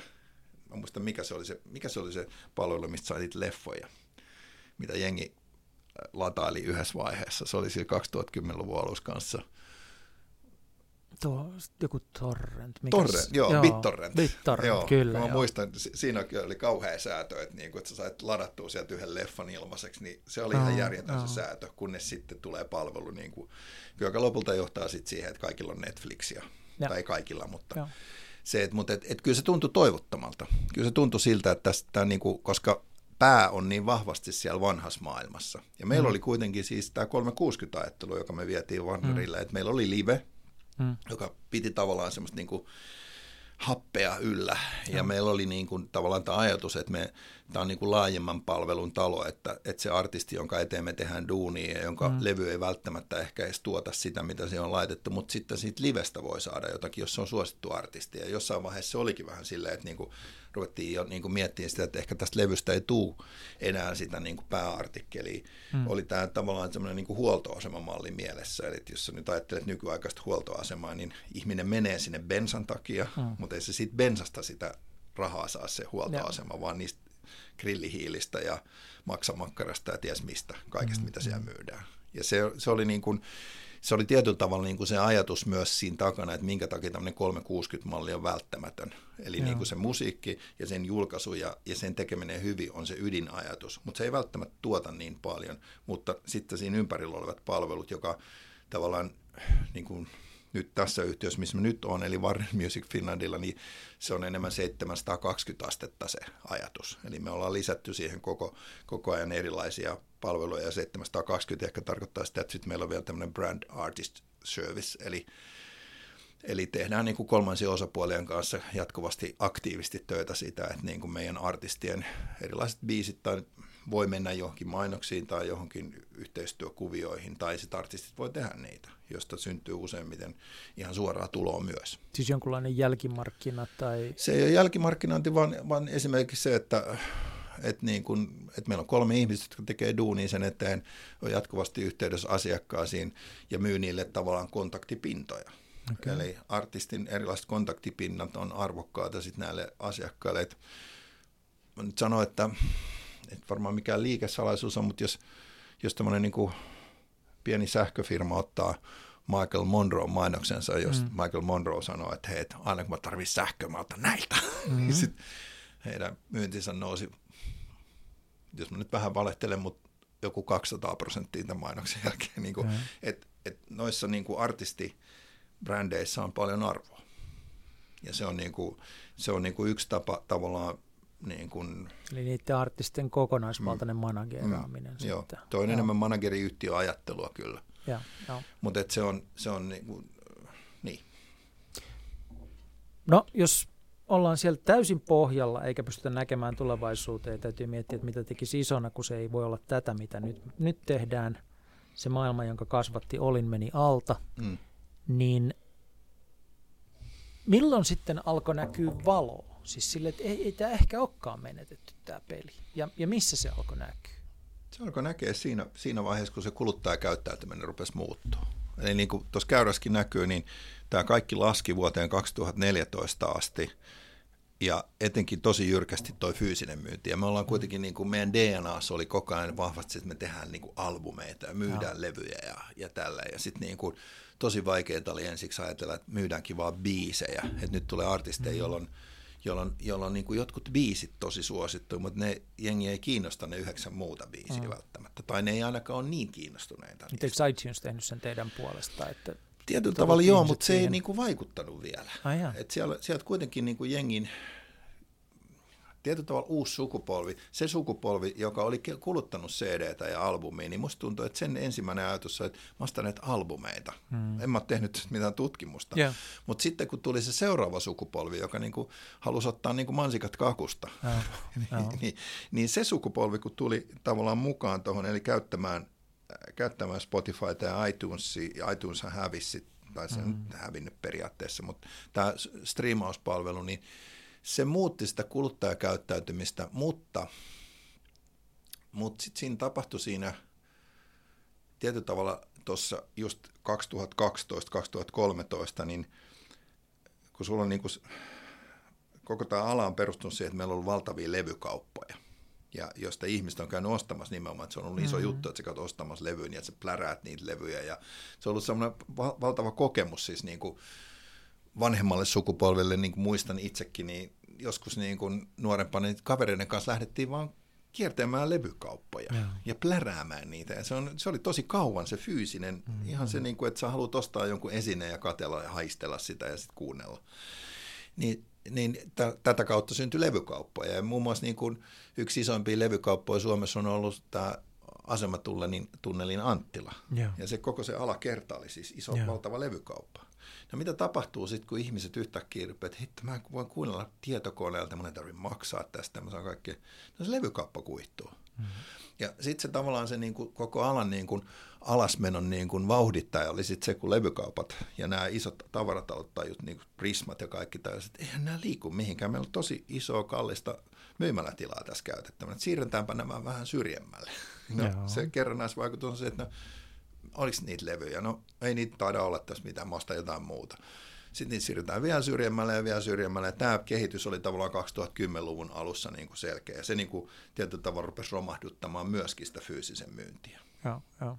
Ja siinä, siinä, niin kuin, siinä me tultiin sitten siihen, niin kuin, että sit kun sä et enää löydä niitä CD-tä, ja sillä kun jengi on sillä, että kun mä haluaisin tämän levyn, mutta mistä tämän nyt saa? No me hakee sieltä Spotify, mikä Spotify? Ja sitten tavallaan syntyy tämä, niin kuin, että okei, no pitäisikö mun kokeilla sitten. Ja sitten jengi tavallaan niin kuin, oikealla, oikealla niin kuin tavallaan markkinoinnin myös, että rupesi tulemaan näitä perhe, tilejä, millä sä voit ostaa mm. koko perheelle niin kuin Spotify-tiliä. Ruvettiin markkinoimaan. Ruotsissahan ja jossain muissa maissa ne on onnistunut tekemään hyvin tämmöistä niin kuin puhelimen kanssa tulee Spotify vuodeksi, osta meiltä puhelin saat Spotify vuodeksi. Ja tällä tavalla tavallaan se kuluttaja käyttäytyminen rupesi muuttamaan 2015 eteenpäin. Ja yhtäkkiä se digitaalinen niin kuin, musiikin kulutus rupesi nousemaan. Ja 2015 se lasku pysähtyi, se pysyi suhteellisen samana 2016, sitten yhtäkkiä 2017 alakääntyi nousuun. Ja nyt me ollaan siinä tilanteessa, että jos me nyt lähdettiin siitä 2007 tilanteessa, missä se digitaalisen musiikin osuus kaikesta myynnistä oli semmoinen vajaa 10 prosenttia, niin nyt se on noin 90 prosenttia kaikesta se digitaalinen. Ja me ollaan suunnilleen samoissa lukemissa nyt kuin 2007 niin kuin kokonais suunnilleen. Noin, niin. Me ollaan nyt siis myynnillisesti suunnilleen samoissa lukemissa kuin me oltiin, kun romahdus alkoi. Tai tavallaan Tätä. kun romahduksen ensimmäiset merkit rupesivat selkeästi, ei, ei, se ei ollut romahdus, mutta se oli myynnin lasku, joka oli jo alkanut 2003, mutta jos me nyt ja. tarkastellaan vaikka tätä Spotify tuli ja. 2008 ja nyt missä me ollaan, niin mm. nyt me ollaan suunnilleen samoissa. Ja me ollaan käyty siellä Kuopassa siinä, siinä meni viisi vuotta, kun me päästiin sinne niin kuin pahimpaan vaiheeseen 2014. Ja. Mutta mikä siellä sitten tienauspäässä? Et yksi asia on, että tämä niinku kuluttajakäyttäytyminen muuttuu, me opittiin Joo. käyttämään Spotifyta ja niin edelleen, mutta tuossa lueskelin tuossa Spotifyn tarinaa ja siellä on, niinku kerrotaan tätä, että niinku Lady Gagan Poker Face kuunneltiin miljoona kertaa ja hänelle maksettiin siitä 224 dollaria, jotka hänen olisi sen lisäksi pitänyt vielä jakaa kaikkien kanssa, jotka oli osallistunut sen biisin tekoon. Se on eri, ne on kaksi eri väylää, mutta ja. voi olla jo. Ja. Ja.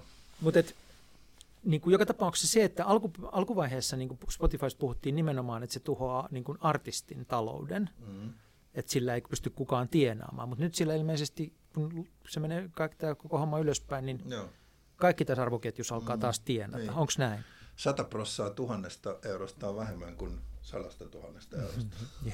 se on vääjäämätön tosiasia, että Anssi Kela teki jo sen, sen kuuluisan laskelman muistaakseni Facebookiin jossain vaiheessa, missä hän – kertoi saaneensa jostain hyvin striimaavasta biisistä. Mä en muista, miten se nyt meni, en mä tiedä, onko se tärkeää, mutta tavallaan se, se että se tuntuu, että, että se, siitä Milla Singlestä, mikä, mikä hän julkaisi 2000-luvun alussa, niin hän sai enemmän, mutta et, et se, se biisi, mikä on laitettu Spotifyhin, niin sehän on siellä edelleenkin. Mm-hmm. Ja joka päivä, kun sitä kuunnellaan lisää, niin se tuottaa jatkuvasti. Et, et, tota, mutta et, et, noi, noi, tavallaan noin storit tulee kahdesta lähteestä. Siitä, kun Spotify alkoi, jolloin ei ollut paljon käyttäjiä, suurin osa käyttäjistä oli ilmaiskäyttäjiä.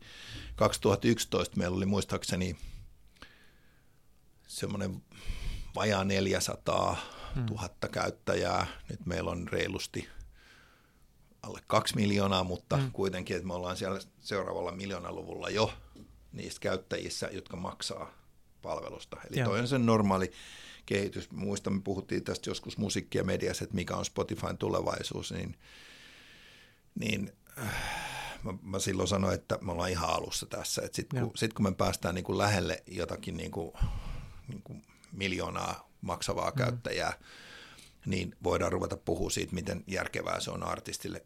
Toinen asia, mistä toi tulee, on se, että se polarisoi. Se menestyvä artisti tulee yhä menestyvämmäksi. No. Ja, ja se saa sen huomion siellä, koska me ollaan niin kuin tilanteessa, missä niin kuin jokainen meistä voi julkaista Spotifyhin jotain, mikä johtaa mm. siihen, että että jos siellä kaikki on, niin kukaan ei näy. Joka sitten, Tämä niin, meidän keskustelukin muuten tulee Spotifyn kautta. niin justi, niin. No hyvä, mutta tota, et, et se, tota, et, et se huomion, mikä, mikä tavallaan oli aika ilmiselvä jo silloin ihan aluksi, kun ruvettiin miettimään tätä di, musiikin digitalisoitumista ja miten kaikki voi julkaista. Siitä oli paljon silloin erilaisia, muistan korjaamolla joku semmoinen paneeli, jossa joku DJ tuli kertomaan, kuinka kaikki levyyhtiöt tulee häviämään viiden vuoden mm. sisällä, koska kukaan ei enää tarvitse levyyhtiö, koska kaikki voi tehdä itse musaa himassa. Joo. Se ei tuntunut hirveän selkeältä visiolta, koska jos kaikilla on mahdollisuus huutaa yhteen ääneen tuolla, niin se, jolla on parhaat sponsorit, tulee samassa äänensä esille. Eli se markkinoinnin tarve kasvaa. Ja jossain vaiheessa oli vähän vitsi, että, että silloin kun tehtiin 90-luvun levy, niin järjestettiin aina kun albumi tuli, niin Joo. järjestettiin tavallaan bileet. Et nyt on levyjulkaisubileet ja sitten sinne kutsutaan kaikkea mahtavaa ja no. bändi esiintyy ja sitten on albumi ja pälä, pälä. Ja sitten jossain vaiheessa oli vitsi, että, että niinku tulevaisuudessa, kun me julkaistaan yksi biisi, me joudutaan pitää bileet. Ja se on nyt totta. Se on, niinku, se on ihan totta, että me joudutaan tekemään täsmälleen sama duuni yhden biisin eteen niin kuin markkinoillisesti, promotionaalisesti kuin aikaisemmin tehtiin albumi eteen. Ja sitten kun julkaistaan albumi, niin sitten täytyy tehdä enemmän. Eli tämä on niin kuin se, mikä, mikä tietyllä tavalla se demokraattisuus, joka on syntynyt siitä, että kaikki voi saada äänensä kuuluville netissä, hmm. on johtanut siihen sen tietynlaiseen epädemokraattisuuteen, että se, kenellä on parhaat markkinoijat, saa sen äänet, tai kenellä on parhaat biisit. Hmm se on myös siitä, tämä helposti korostuu liikaa tässä se, että no tämä on vaan nyt, että kun sä menet le- isolle levyyhtiölle, niin sä saat sen sun äänes kuuluviin, ei se siitä ole kiinni. Se iso levyyhtiö täytyy valita, että kenen äänen se laittaa kuuluville, ja sitten se, se perustuu taas siihen, että kenellä on se paras sisältö. Ja. Loppujen lopuksi se sisältö kuitenkin ratkaisee. Halus, haluttiin myöntää tai ei. Mä en muista enää kysymystä. Tässä on pikemminkin ollaan tietyn teeman äärellä, mutta se, se jo niin avasit sen, että, että nyt jos vertaillaan tilannetta nyt ja ennen digi, mm. va, digivallankumousta, mm. niin tavallaan, että miten sen, kun me tuossa kerrottiin sun tarinaa aluksi, niin puhuttiin siitä, että tärkeää oli saada radiosoittoja ja sitä kautta mm. myydä CD-levyjä mm. ja sitten jossakin vaiheessa keksittiin, että otetaan myös tämä konsertit ja, mm. ja tuota, keikat mukaan tähän ja näin edelleen, mutta siinä oli niinku selkeä paketti, miten tämä toimii. Tuossa kerroit sitä, että piti aina markkinoida albumia, mm. piti järjestää bileet. Mm. Ja pari singleä ja albumia, sitten kolmas mm. single radioon ja sitten myytiin lisää niin, tota, jouluna. Niin miten tämä nyt sitten tällä hetkellä tämän ollaan ikään kuin päästy digikuilun toiselle puolelle, että alkaa taloudellisesti pelata. Meillä on kyllä yksi aika dominoiva toimija siinä, eli Spotify. Mm. Joo. Et sille se on huolestuttavaa. Hankalampi tilanne mm. kuin leffapuolella suorastaan. Että, Jopa. Joo. joo. Mut ja et, yllättävää, ettei siihen tullut muita toimijoita, ja Spotifykin kamppailee niin kuin kannattavuuden kanssa vielä. Joo, joo. mutta joka tapauksessa niin kuin sun tavallaan sen bisneksen ehdot ja, ja, ja miten se pelaa tänä päivänä, niin, niin tuota, mikä on kaikkein eniten muuttunut sun työssä verrattuna siihen tilanteeseen, jossa sä olit 20 vuotta sitten? Hmm.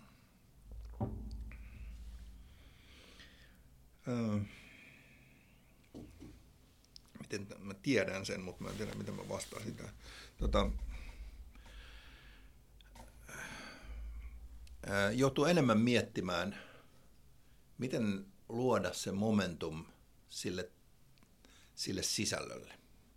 Eli, eli tota, koska aikaisemmin se oli se, jos nyt verrataan niin kuin yksinkertaisesti ja. vaikka vuonna 1995, niin sä julkaisit niin kuin, tiesit, että, että mulla, on, mulla on tässä kolme singleä enää tulee luultavasti toimimaan. Sitä ei ikinä tiedä, mutta mm-hmm. tämä ajatus julkaistaan ensimmäinen single vaikka tammikuussa sitten julkaistaan toinen huhtikuussa ja sitten valmistaudutaan albumin julkaisuun syyskuussa, johon me laitetaan single radioille vaikka elokuun puolivälissä, kun kaikki on mm. tullut lomalta. Ja sitten sen jälkeen me julkaistaan se syyskuussa. Tehdään TV-kampanja lokakuussa, nostetaan albumi korkealle ja sitten tulee joulumyynti ja sitten me myydään Vuosikello. Niin, Joo. tämmöinen vuosikello. Tämä on tämmöinen niin kuin karkea. Mm-hmm. Niin kuin. Ja nyt se ajatus on se, että, että niin kuin, että okei, että meillä on tässä albumilla kolme singleä ja, ja pari muuta ihan hyvää raitaa. Voidaan julkaista se single tammikuussa. Jos se on hyvä, niin se menee radiosoittoon. Se soi radiossa elokuuhun asti. Mm-hmm. ja sitten tota, ää, ja, joka on tosi hyvä juttu, mutta sitten meillä on vain yksi biisi, joka, joka on olemassa ja, ja ja tota, joulumyyntiä ei enää ole, joten me ei tarvitse sitä miettiä. Joten me voidaan julkaista ehkä kesäkuussa joku toinen track, joka ei välttämättä mene radioon, joka on vähän erilainen, joka toivi Spotifyssa nimenomaan. Ja sitten sen jälkeen ää, me julkaistaan kolmas single, joka voisi mennä radioissa. Me julkaistaan se lokakuussa, ja sitten kun se julkaistaan lokakuussa, niin se voi soida seuraavan, seuraavaan kevääseen – ja sitten meillä tavallaan voisi olla seuraavan vuoden syksyllä mahdollisuus julkaista se albumi, mutta meneekö se liian pitkälle ja miten live toimii sen kanssa ja onko isot festarit siinä. Ja pitäisikö meidän vielä julkaista neljäs single, koska näillä kaikilla single-julkaisulla, mitkä me laitetaan Spotifyhin, me saadaan enemmän striimejä kuin sillä, että me laitetaan se koko albumi sinne, koska sitten kun me laitetaan se koko albumi sinne, vaikka se olisi kuinka hyvä, niin se se on mielenkiintoinen ehkä kaksi viikkoa, ja sitten jengi unohtaa sen, ja ne biisit, jotka on siellä loppupäässä, niin ne tuskin striimaa enää ollenkaan. Niin tämä on se, niin kuin, en tiedä osaanko mä selittää tätä, mutta tämmöisen momentumin, että milloin on, on se niin sanottu kulttuurillinen impakti kovimmillaan mm. ja milloin se kaupallinen impakti on parhaimmillaan. Aikaisemmin okay. se oli helppoa, koska se oli tavallaan se albumin julkaisu. Nyt sen albumin julkaisu helposti tappaa suurimman osan niistä biiseistä niiden mielenkiinnon, koska kuluttajalle on heti seuraava viikolla joku seuraava albumi siellä, jota se voi niin kuin helposti kuunnella taas, eikä sen tarvitse käydä sitä hakemassa kaupasta, eikä se tunne sitä arvoa siinä, että nyt mä oon hankkinut tämän kaupasta ja tässä se levy nyt on ja nyt mä kuuntelen tätä puoli vuotta.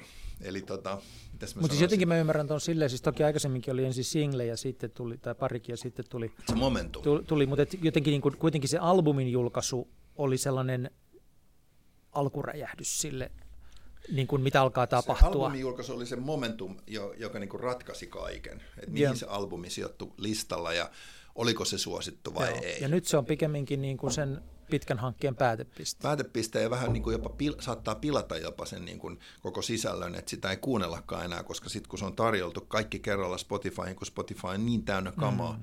niin sitten sit tavallaan, jos sä julkaiset sen albumin vaikka biisi kerrallaan, niin niihin kuluttaja kiinnittää helposti enemmän huomiota kuin siihen koko albumiin, koska, se, koska kamaa on niin paljon. Onko tämä muuttanut sen, miten artistien päät toimii? Siis... Todellakin. Todellakin. Se, se on, olisi kauheaa olla artisti nykypäivänä, koska tota, sä tiedät pilkulleen, kuinka suosittu sä oot, kun sä julkaiset sun biisin Spotifyssa, jos mm. sä oot tämmöinen pop-artisti. Ja. Nyt puhutaan, sanotaan, nyt me puhutaan niin kuin tiukasti aika kaupallista ja selkeästä populaarimusiikista, niin että me, me mennä niin kuin marginaali mm-hmm. artisteihin tai musiikkiin, kauhean sana, mutta kuitenkin niin selvyyden vuoksi. Niin kuin, et, mm. et nyt jos, jos sä oot niin kuin julkaissut pop-artistina jonkun biisin, niin sä näet sen joka päivä missä kohtaa se menee ja kuinka monta kuulijaa sillä oli eilen ja kuinka monta kuulijaa sillä oli toisessa päivänä näin. Ja sä tuskallisen tietoinen siitä Joo. tai joskus niin kuin ihanan tietoinen siitä. Ja sitten tämä, niin kuin, koska se ansantalogiikka sille äänitteelle on aika paljon siinä, että kuinka moni striimaa sitä, kuinka paljon striimejä tulee, koska striimeistä tulee rahaa. Mm. Ja sitten radiosoitosta tulee Gramex rahaa.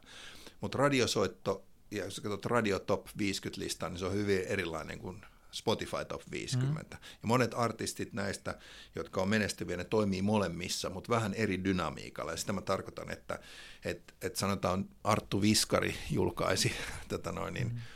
Biisin Suomen muotoisen pilven alla 2018, mm, oliko se marraskuussa. Ja se oli vielä Radion Top Tenissä 2019 marraskuussa. Se se biisi kesti vuoden siellä radiossa. Ja se nousi pikkuhiljaa, mm. pikkuhiljaa siellä. Ja, ja samaan aikaan me mietittiin, että koska me julkaistaan seuraava single. niin kuin, ei me voitu julkaista sitä. Mm. Ja sitten joskus, onneksi oli niin kuin artisti, jolla oli jo niin kuin tavallaan ura, ja jonka ei tarvitse miettiä, että koska mä laitan seuraavan singlen, että, että mä saan uutta matskua. Mutta sitten meillä on toinen artisti, BM, joka julkaisi ensimmäisen singlensä viime syksynä ja hänellä on paljon biisejä tulossa ja me haluttaisiin julkaista häneltä levy, jotta ihmiset saa kuulla mm. sitä. Hänen ensimmäinen biisinsä Hei rakas, se meni 41 päivään, niin se striimasi kultaa tuolla Spotifyssa. Sitten me tiedettiin, että kun tämä menee radioon tuossa vuodenvaihteessa, niin se tulee olemaan siellä ykkösenä, kauan mm. nyt se on ykkösenä, me ollaan helmikuun lopussa tosi tärkeää, kun me ollaan syyskuussa julkaistu ensi, artistin ensimmäinen sinkku, meidän pitäisi saada jo toinen single ulos, että ihmiset mm. kuulee sitä, että hän voi mennä keikoille kesällä. Ja nyt me ehdoin tahdoin julkaistaan vasten sitä, että hänellä on Radio 1, niin me julkaistaan biisi, joka voisi myös olla Radio 1 julkaistaan, jotta ihmiset mm. ylipäänsä kuulee hänen musiikkiansa. Ja sitten me tiedetään, että se seuraavakin biisi me joudutaan julkaisemaan tätä virtaa vastaan, koska sitten saattaa mm. olla tämä toinen biisi nousee radioissa kanssa. Ja näin me vähän kannibalisoidaan hänen singlejänsä, koska me halutaan saada se momentum ensi syksyyn, että me julkaistaan se biisi, siis hänen levynsä, mm. jotta hänellä on niin kuin ylipäänsä repertuaari, että hän voi kiertää keikoille ja esiintyä ihmisille. Niin tämän niin kuin radioiden ja Spotifyn tämmöinen niin kuin, niin kuin erilainen taimaus on hyvin suuri haaste meille, jonka takia artistit julkaisee niin paljon nykyään singlejä ennen albumia, koska se albumin merkitys on taloudellisesti ruvennut vähenemään. Että se no. melkein niin kuin, vähän niin kuin euroviisut tuho artistin niin kuin uraa mm, sillä mm. tavalla, että jos sä julkaisit sen albumin, niin tavallaan ne julkaistut biisit striimaa vähemmän kuin ne etukäteen julkaistut, joka sitten samaan aikaan tuhoaa taas sitä kulttuurista impaktia, joka voisi tulla siitä albumista. Ja sitten niin kun, hyvä esimerkki nyt on esimerkiksi tämä Antti Tuiskun levy, minkä hän julkaisi, Joo. josta ei tullut yhtään singleä. Ja siitä oli valtava niin kuin puheenaihe ja se, se on se kulttuurinen impakti, mikä tulee siitä, siitä teoksesta, kun sä teet sen tuolla tavalla, että kukaan ei kuulu siitä mitään, sitten tulee niin kuin valittu kansa ja video ja kaikki, ja kaikki puhuu siitä. Kuluu kaksi viikkoa, niin sitten siellä on Spotify Top 50 ehkä enää neljä biisiä. Se ilmiö rupeaa menemään tosi nopeasti ohi versus, jos me ajatellaan vaikka huono vertaus ehkä, mutta mm. Pelle Miljoona moottoritie on kuuma vuonna 80 niin se oli se koko vuoden tapaus. Totta kai, joo. Kaikki, niin kuin, kaikki osti sen levyn, sitä soitettiin kaikissa bileissä ja se oli tavallaan sen vuoden levy. Ja, ja, mutta et, niin kun, ja nyt mitenkään vertaamatta artisteja, mutta tavallaan tuo Antti Tuiskun julkaisu ja kaikki siihen liittyvä uskontoon liittyvä mm. keskustelu, kaikki, se voisi olla niin koko vuoden tavallaan levy, jos me oltaisiin edelleen jossain vinyyliaika. Tämä oli se levy, mikä julkaistiin silloin. Joo. Nyt kun seuraava on tulossa jo sieltä ja niin kuin kaikki, niin tämä kaikki menee nopeammin ohi. Ja se momentum, tavallaan se oli täydellinen niin kuin momentumin haltuunotto, mutta se momentum ei kestä hirveän kauan enää sit siinä minkälaisen jäljen sä luulet, että se jättää? Kun sä nyt mainitsit moottorion tie on kuuma, mm. niin se määrittää niin kuin kokonaisen aikakauden. Ja sukupolven. Ja sukupolven. Ja mulla on niin kuin heti, mulle herää, niin kun mä näen ihmisten ilmeitä silmillä, niin mä tunnen tiettyjä tuoksuja, mä mm, tunnen tiettyjä joo. fiiliksiä, mä, niin kun, mä kuulun moottoritie on kuuma sukupolveen, mm, ja, ja sen niin. vaikutus on ollut ihan hillitön joskus. Ö, vieläkö sä luulet, että syntyy tämmöisiä kokemuksia, jossa joku biisi menee niin hirvittävän syvälle, että se jää pysyvästi osaksi ihmistä. Hmm. Mä luulen, että, että se impakti voi olla sama, mutta sen kesto on ehkä lyhyempi. Niitä tulee useampia, useampia lyhyessä ajassa. Ja. Mun tytär on 14 ja hänelle niin kuin tavallaan iso juttu on Billie Eilish. Joo. Ja, ja, ja tavallaan niin kuin, ja aikaisemmin oli Antti Tuisku Mm, ja sitten Billie Eilish. Ja, ja, mutta se, se, että niin kuin kuinka paljon kaikkea muuta on, että niin kuin musiikin merkitys no ylipäänsä, niin kuin jos katsoo jotain 14-vuotias, niin se on yksi sivutuote siinä kaikessa, kun samaan aikaan läppäristä tulee jotain, puhelimesta on friendit, Mm, musiikkia tulee jostain. Se on niin eri maailma. Se on tämmöinen niin kuin, yhtä aikaa, mikä se termi nyt on, multi, jotain. Niin, Multitaskaamista Niin, tai- multitaskaamista tämmöistä, mm. niin kuin, että se, ja se on jotenkin ihan arkipäivää silleen, että kysyy 14, mitä sä teet? No, mä juttelen friendin kanssa, niin, mutta kun sulla menee tossa toi YouTube tossa ja sä kuuntelet musaa ja kaikki. Mm. Ja se on ihan, niin mitä sitten? Niin, hän on kasvanut tähän maailmaan, koska on mahdollista. Et, et vuonna 1980 niin se Pelle Miljoonan levy oli ainoa niin kuin tavallaan, että sä et kattonut TV-uutisia samalla että päinvastoin, että se, se oli niin kuin se, se tietynlainen niin kuin Et, et, mutta mahdollisuus. sitten toisaalta niin kuin kaikki aivotutkimus sanoo, että asiat, niin kuin, kun me keskitytään niihin, niin ne oikeasti menee hirvittävän paljon Juuri syvemmälle. näin, juuri näin. Niillä on voimakkaampi vaikutus mm. ja, ja tuota, näin edelleen, että sitten se multitaskaaminen, niin se jää kauhean pinnalliseksi. Se jää että, että et se esimerkiksi niin pysty laadukasta työtä tekemään multitaskaamalla, mm. Laadukasta ajatustyötä, mm. vaan Mm. Ja si- siihen se tulee. Ja sit, se- sen takia ehkä korostuu sit se, että kun mä menin hänen kanssaan Billie Eilishin keikalle Tukholmaan, mm. niin se oli niin kuin se kokemus. joo, se on sitten se, joka niin, muistetaan. Niin, että se, nämä kaikki johtaa jotenkin siihen, se YouTube-videot ja Mm. Spotifysta kuulut biisit ja kaikki tämä, niin sitten se tavallaan, että se ei niin kuin häviä tässä. Joo. Se inhimillinen kokemus, että et sä niin kuin oot hetken läsnä jotenkin ja muiden kaltaisesi kanssa oot siinä niin kuin hetkessä. joo. Se Billie Eilishin konserttihan on paradoksi, koska sä et kuule Billie Eilishia siellä. Sä kuulet vaan sen yleisön kirkumisen. Okay. se on niin kuin järjetöntä niin kuin tavallaan mennä sille. Mutta se, kokemus, mutta se ihminen kaipaa sitä yhteisöllistä kokemusta, vaikka se olisi mm. kuinka multitaskaava netti-ihminen. Niin se on silti se. Kerro vielä, miten tämä kaikki on muuttanut niin kuin semmoisen artistin tai potentiaalisen artistin elämisen ehtoja, kun tämä kuulostaa siltä niin kuin vähän kuin koko maailma menossa siihen suuntaan, että, suuntaan, että tila on vaan niin kuin ylivoimaisille toimijoille. Mm. Mm. Että niin kuin, jos sä oot hyvä soittamaan, niin et sä saa, niin kuin, ei ole ravintolakeikkaa, josta maksettaisiin ja, ja tuota, niin. levyt ei myy ja, ja, ja niin edelleen. Et sun pitää, niin kuin, sä oot joko supertähti tai ei mitään. Niin. Mä katson tätä toki tietyllä tavalla vain yhdestä näkökulmasta. Joo. Me ollaan nyt puhuttu, niin Puhuttu kuin, siitä, tietyllä tavalla niin kuin kansainvälisen levyyhtiön näkökulmasta ja siitä, miten niin kuin, niin kuin ne isommat artistit, mm. mikä, mikä, ja, ja tavallaan miten se niin kuin, tavallaan semmoisen niin kuin populaarimusiikin suosituimman musiikin, Joo. jotka, jotka tuottaa siis taloudellisesti ja Niin, miten niin. se, mikä, mi- mikä se reitti on siinä ja miten se business toimii. Sitten on paljon musiikillista al- aluskasvillisuutta, mikä elää sitten tuolla, tuolla ja se on sitä tulevaa mainstreamia, josta mulla välttämättä ei ole edes hajukaan vielä, mm. mitä meillä. Ja siellä, siellä varmasti niin kun, ja ihmiset rakastaa musiikkia kuitenkin myös myös sellaista musiikkia, mitä sä et kuule missään, jota tehdään niin kuin paikallisesti ja ihmiset käy live-klubeilla ja kaikella tuolla. Ja niistä saa mielettömiä kiksejä myöskin. Mutta se, se, se on niin kuin, uh, miten nyt sanoisin, musiikin, musiikin business on muuttunut, mm. mutta se musiikin funktio ei välttämättä muutu koskaan. Et se on, se on, ja, ja joku hyvä soittaja, menet Berliinissä johonkin pikkuklubille ja siellä on kolme jäbää, jotka soittaa vanhaa jatsia hienosti kitaraa, mm. se kuulostaa ihanalta.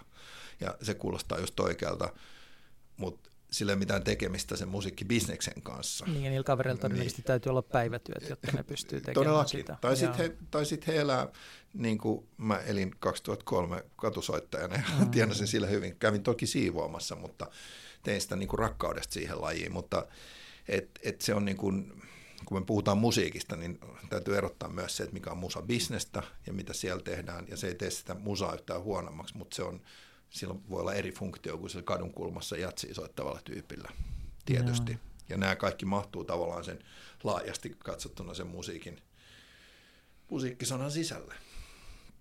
Mutta, mutta niin kuin just tavallaan, että kun sä sanoit, että joku on hyvä soittaa kitaraa, nykyään kun ihmiset menee keikalle, niin ne ei hirveästi enää niin kuin kuuntele edes sitä, että miten mm. joku soittaa, mm. vaan se on, tämä on aika solistivetoista nykyään, yeah. tämä niin kuin populaarimusiikki.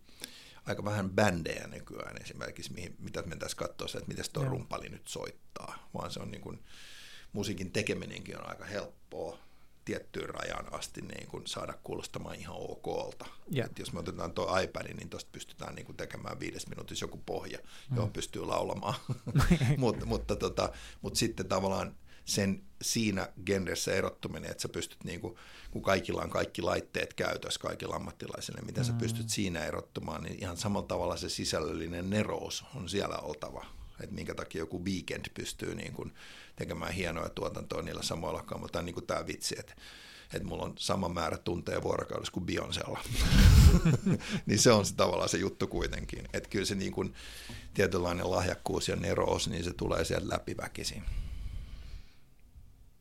se tulee läpi, mutta jotenkin, mä, siis mä mietin koko ajan itsekin, että onko tämä vain nostalginen ajatus, mutta mulle tulee jotenkin sellainen olo, olo että niin nerous on alennusmyynnissä siinä mielessä, että se niin kuin kulutetaan niin kovin nopeasti loppuun ja jatketaan seuraavan neron äärelle. Että me ollaan se on niin totta. siirrytty semmoiseen mm. aikaan, jolloin me niin kuin vaan kaikki louhitaan loppuun hurjalla vauhdilla mm. ja, ja sitten kiidetään seuraavaan asiaan. Me viihdytetään itsemme kuoliaaksi. Mm. Sehän on, jotkut kirjailijatkin on kirjoittanut sitä ihan kirjoittanut. jotkut kirjailijat. Mutta tota, no, niin, kyllä tavallaan, siis tämä kaikki kiteytyy siihen, että on kuluttajan markkinat vähän joka paikassa. Yeah. Et, et niin kuin digitalisointi ja digitalisaatio on saanut aikaan sen, että että kaikkea saa aika helposti ja halvalla ja nopeasti. Mm, ja mm. sitten kun siihen tottuu, niin tiedetään mitä siitä seuraa, niin siitä on vaikea mennä enää takaisinpäin, ellei pakko. Ja sitten se tavallaan niin kuin, niin kuin, just mietin sitä, että, että miksi kukaan lähtisi enää kohta kotoa pois, hmm. kun siellä on niin kuin kaikki, se on tavallaan niin kuin kaikki mahdollisuudet viihdyttää itsesi ihan loputtomiin siellä, että että siellä on niin kuin leffateatteri ja siellä on vessan seinä ja, ja siellä on elokuvateatterin lisäksi myös konserttisali ja, ja. mä esimerkiksi just, just niin kuin tota, latasin semmoisen appin kuin Berlin Philharmonics, hmm mä oon katsonut nyt klassisen musan konsertteja sieltä ja jotenkin sillä, että, niinku, että tähän paljon paremmin kuin musiikkitalossa vielä, kun tämä toimii hienommin. Sitten sä voit tilata ne kaikki ruuat sinne kotiin Nimenomaan automaattisesti ja sä voit tehdä sen työn etänä sieltä mm, kodoa käsiin mm, ja näin. Tähän kai tämä on menossa, mutta sitten niin kuin toisaalta niin, että meitä ihmisiä vissiin ei ole rakennettu oikeastaan sellaista mm. elämäntapaa, vaan mm. me ollaan laumaolentoja. Mm.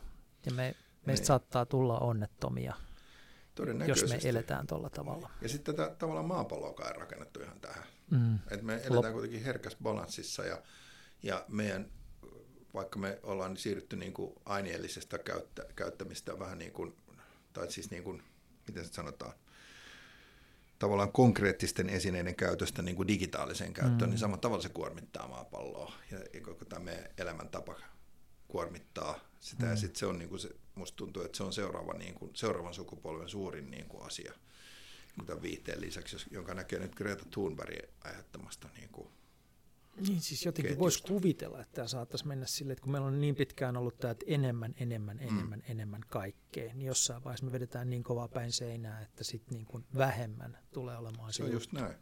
just näin. Se, että mä en tiedä, että onko kuinka moni ihminen on kuunnellut Spotifyssa yhden albumin loppuun. Mä en ole ikinä kuunnellut yhtäkään albumia loppuun. Siellä. Mä oon kuunnellut, mm. kuuntelen albumin loppuun silloin, kun mä soitan sitä vinyyliltä. Mutta sekään ei ole kestävä ratkaisu niin kuin maailman pelastamisen kannalta. Ei, mutta eikö se kuitenkin, me nyt ollaan kasvettu niiden vinyylien kanssa, niin tunnu vähän erilaiselta, Tuntu. kun se laittaa Tuntu siihen pöydälle ja, ja kuuntelee sitä siitä. Niin se, on... se tavallaan pakottaa kuuntelemaan kokonaisuutta. Mutta se, on, se, mikä on just haastavaa, on, on tässä hetkessä se, että koska tuotantovälineet tai, ja, ja niin kuin kulutusvälineet mm. ei enää tue sitä, ja. niin sitten me ollaan edelleen tavallaan vähän jääty siihen ja jos kun katsoo vaikka kriitikoiden suhtautumista johonkin Paula Vesalan levyyn, niin sitä arvioidaan sen perusteella, että onko se hyvä albumi. Ja, ja joka johtaa semmoiseen niin paradoksaaliseen ajatteluun, että tämä biisi olisi hyvä, jos tätä ei olisi julkaistu puoli vuotta sitten, koska nyt se ei ole albumibiisi, vaan se on single-biisi. Tavallaan onko sillä merkitystä? Näyttää olevan, koska taustalla on joku niin kuin konteksti, minkä mukaan arvioida, eli albumi, mm. joka on tavallaan jo paradoksi, koska miksi Netflix, tai siis tossa, miksi Spotify mm. pitäisi olla albumi, kun sä et kuitenkaan jaksa kuunnella Spotify välttämättä sitä albumia rakennut soittolistoja tai kuuntelet niin, valmiita sellaisia. Niin.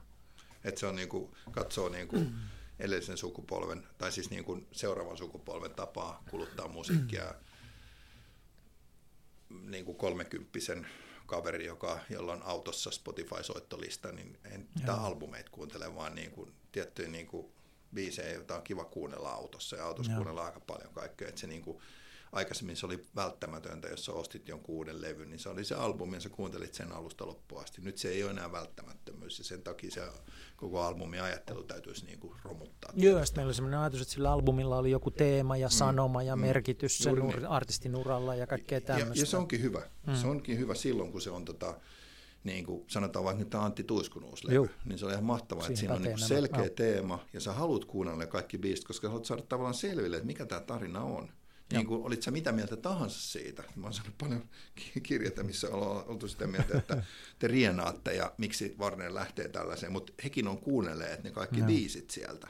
Että tässäkin biisissä sanotaan näin ja näin ja näin ja YouTube on täynnä erilaisia pappeja, jotka ottaa kantaa niihin biiseihin puolesta ja vastaan. No silloinhan se toimii niin kuin taideteoksen on tarkoitus. Juuri näin, Joo. ja se on ihan mahtava. Ja tämä on niin kuin hyvä osoitus siitä, milloin albumia tarvitaan. Sitten taas ihan levybisnes itsessään on tuhonnut albumia monesti sillä tavalla, että jos vaikka mennään siihen, että mikä on kaikkien aikojen myydyin klassinen levy, on Titanicin soundtrack, jossa on siis niin kuin Selin Dionin yksi biisi, mm.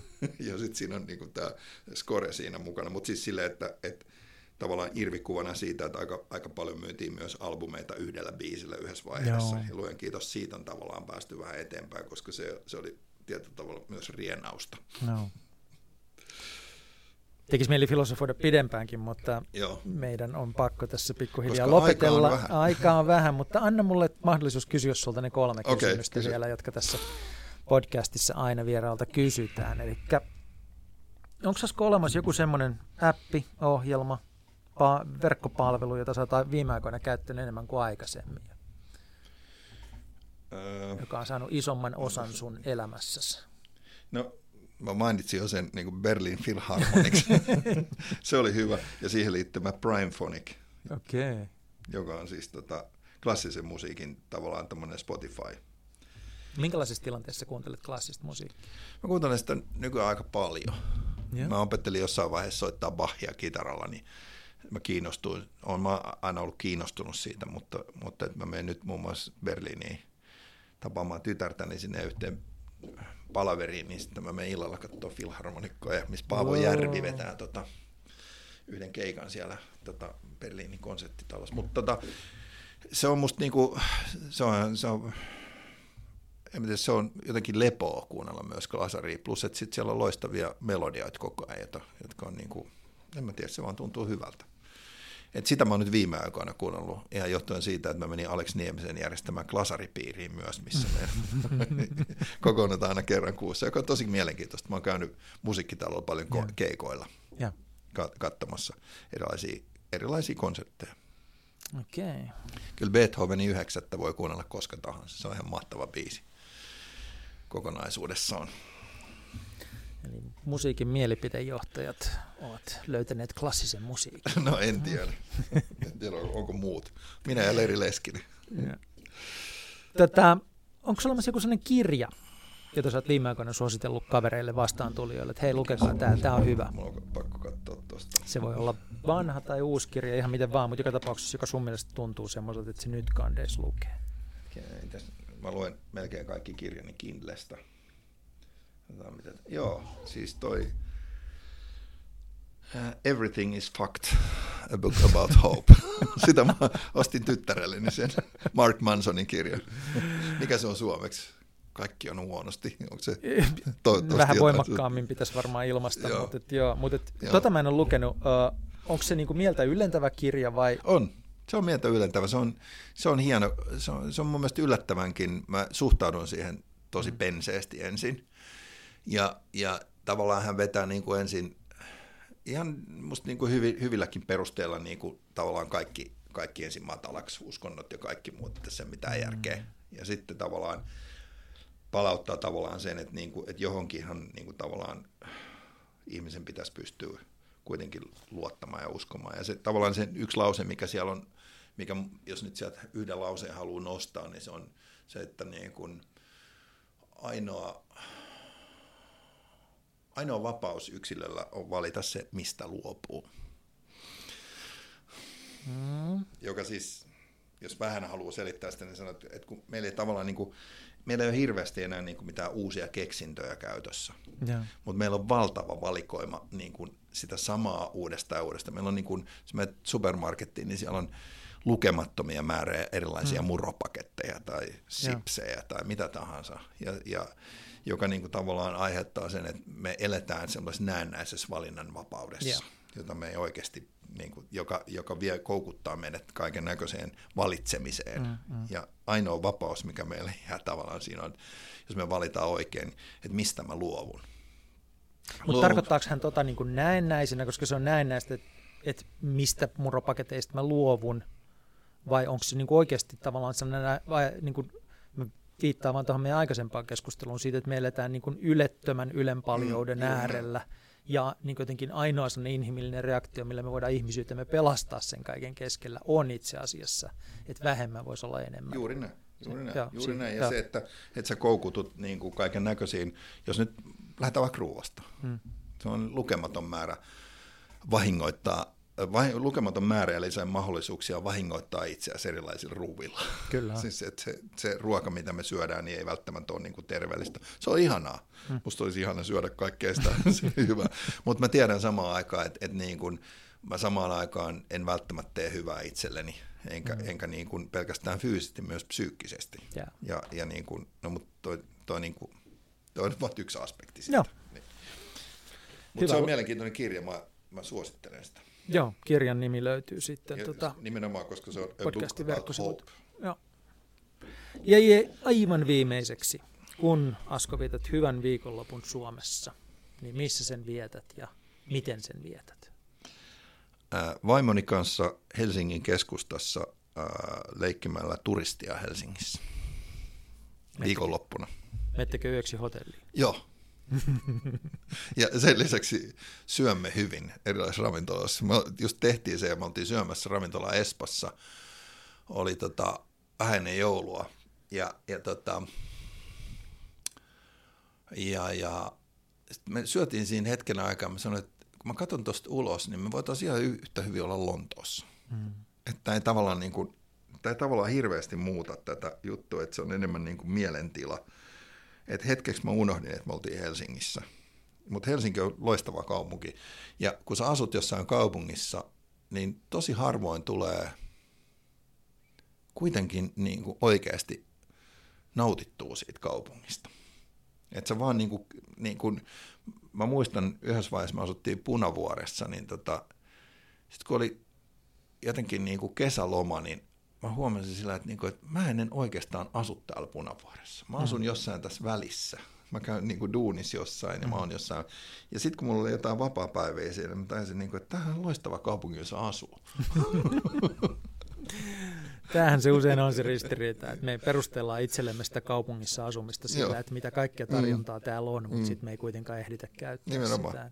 Mä oon huomannut, että se, niin kuin, koska me mietittiin silloin, silloin tosi paljon, että pitäisikö lähteä niin kuin johonkin. Ja sitten silleen, niin kuin, että, että kun, niin kuin loppujen lopuksi niissä paikoissa on niin kuin aika paljon sama juttu. Niin kuin sä teet niitä samoja asioita Joo. kuitenkin silleen. Ja sitten sit niin kuin sen loppujen jälkeen tuli jotenkin se, että tämä on ihan loistava kaupunki niin kuin hmm. hetken aikaa olla tuollaisessa elää jossain semmoisessa niin kuin erilaisuudessa. Joo, ja säkin oot ehtinyt nähdä sen kehityskaaren siitä, kun tämä ei ehkä ollut ihan Euroopan loistavin ei kaupunki, mutta nyt tämä on tosi kiva. Tämä on tosi hyvä paikka siis silleen niin kuin monessakin mielessä. Sää voisi olla parempi, mutta en mä tiedä missä se sää on nykyään enää parempi. Kiitos ilmastonmuutos. Hope. Palataan. Ehkä meidän pitäisi luopua jostain. No. Tuhannet kiitokset taas, kun tämä oli hauska. Kiitos. Kiitos.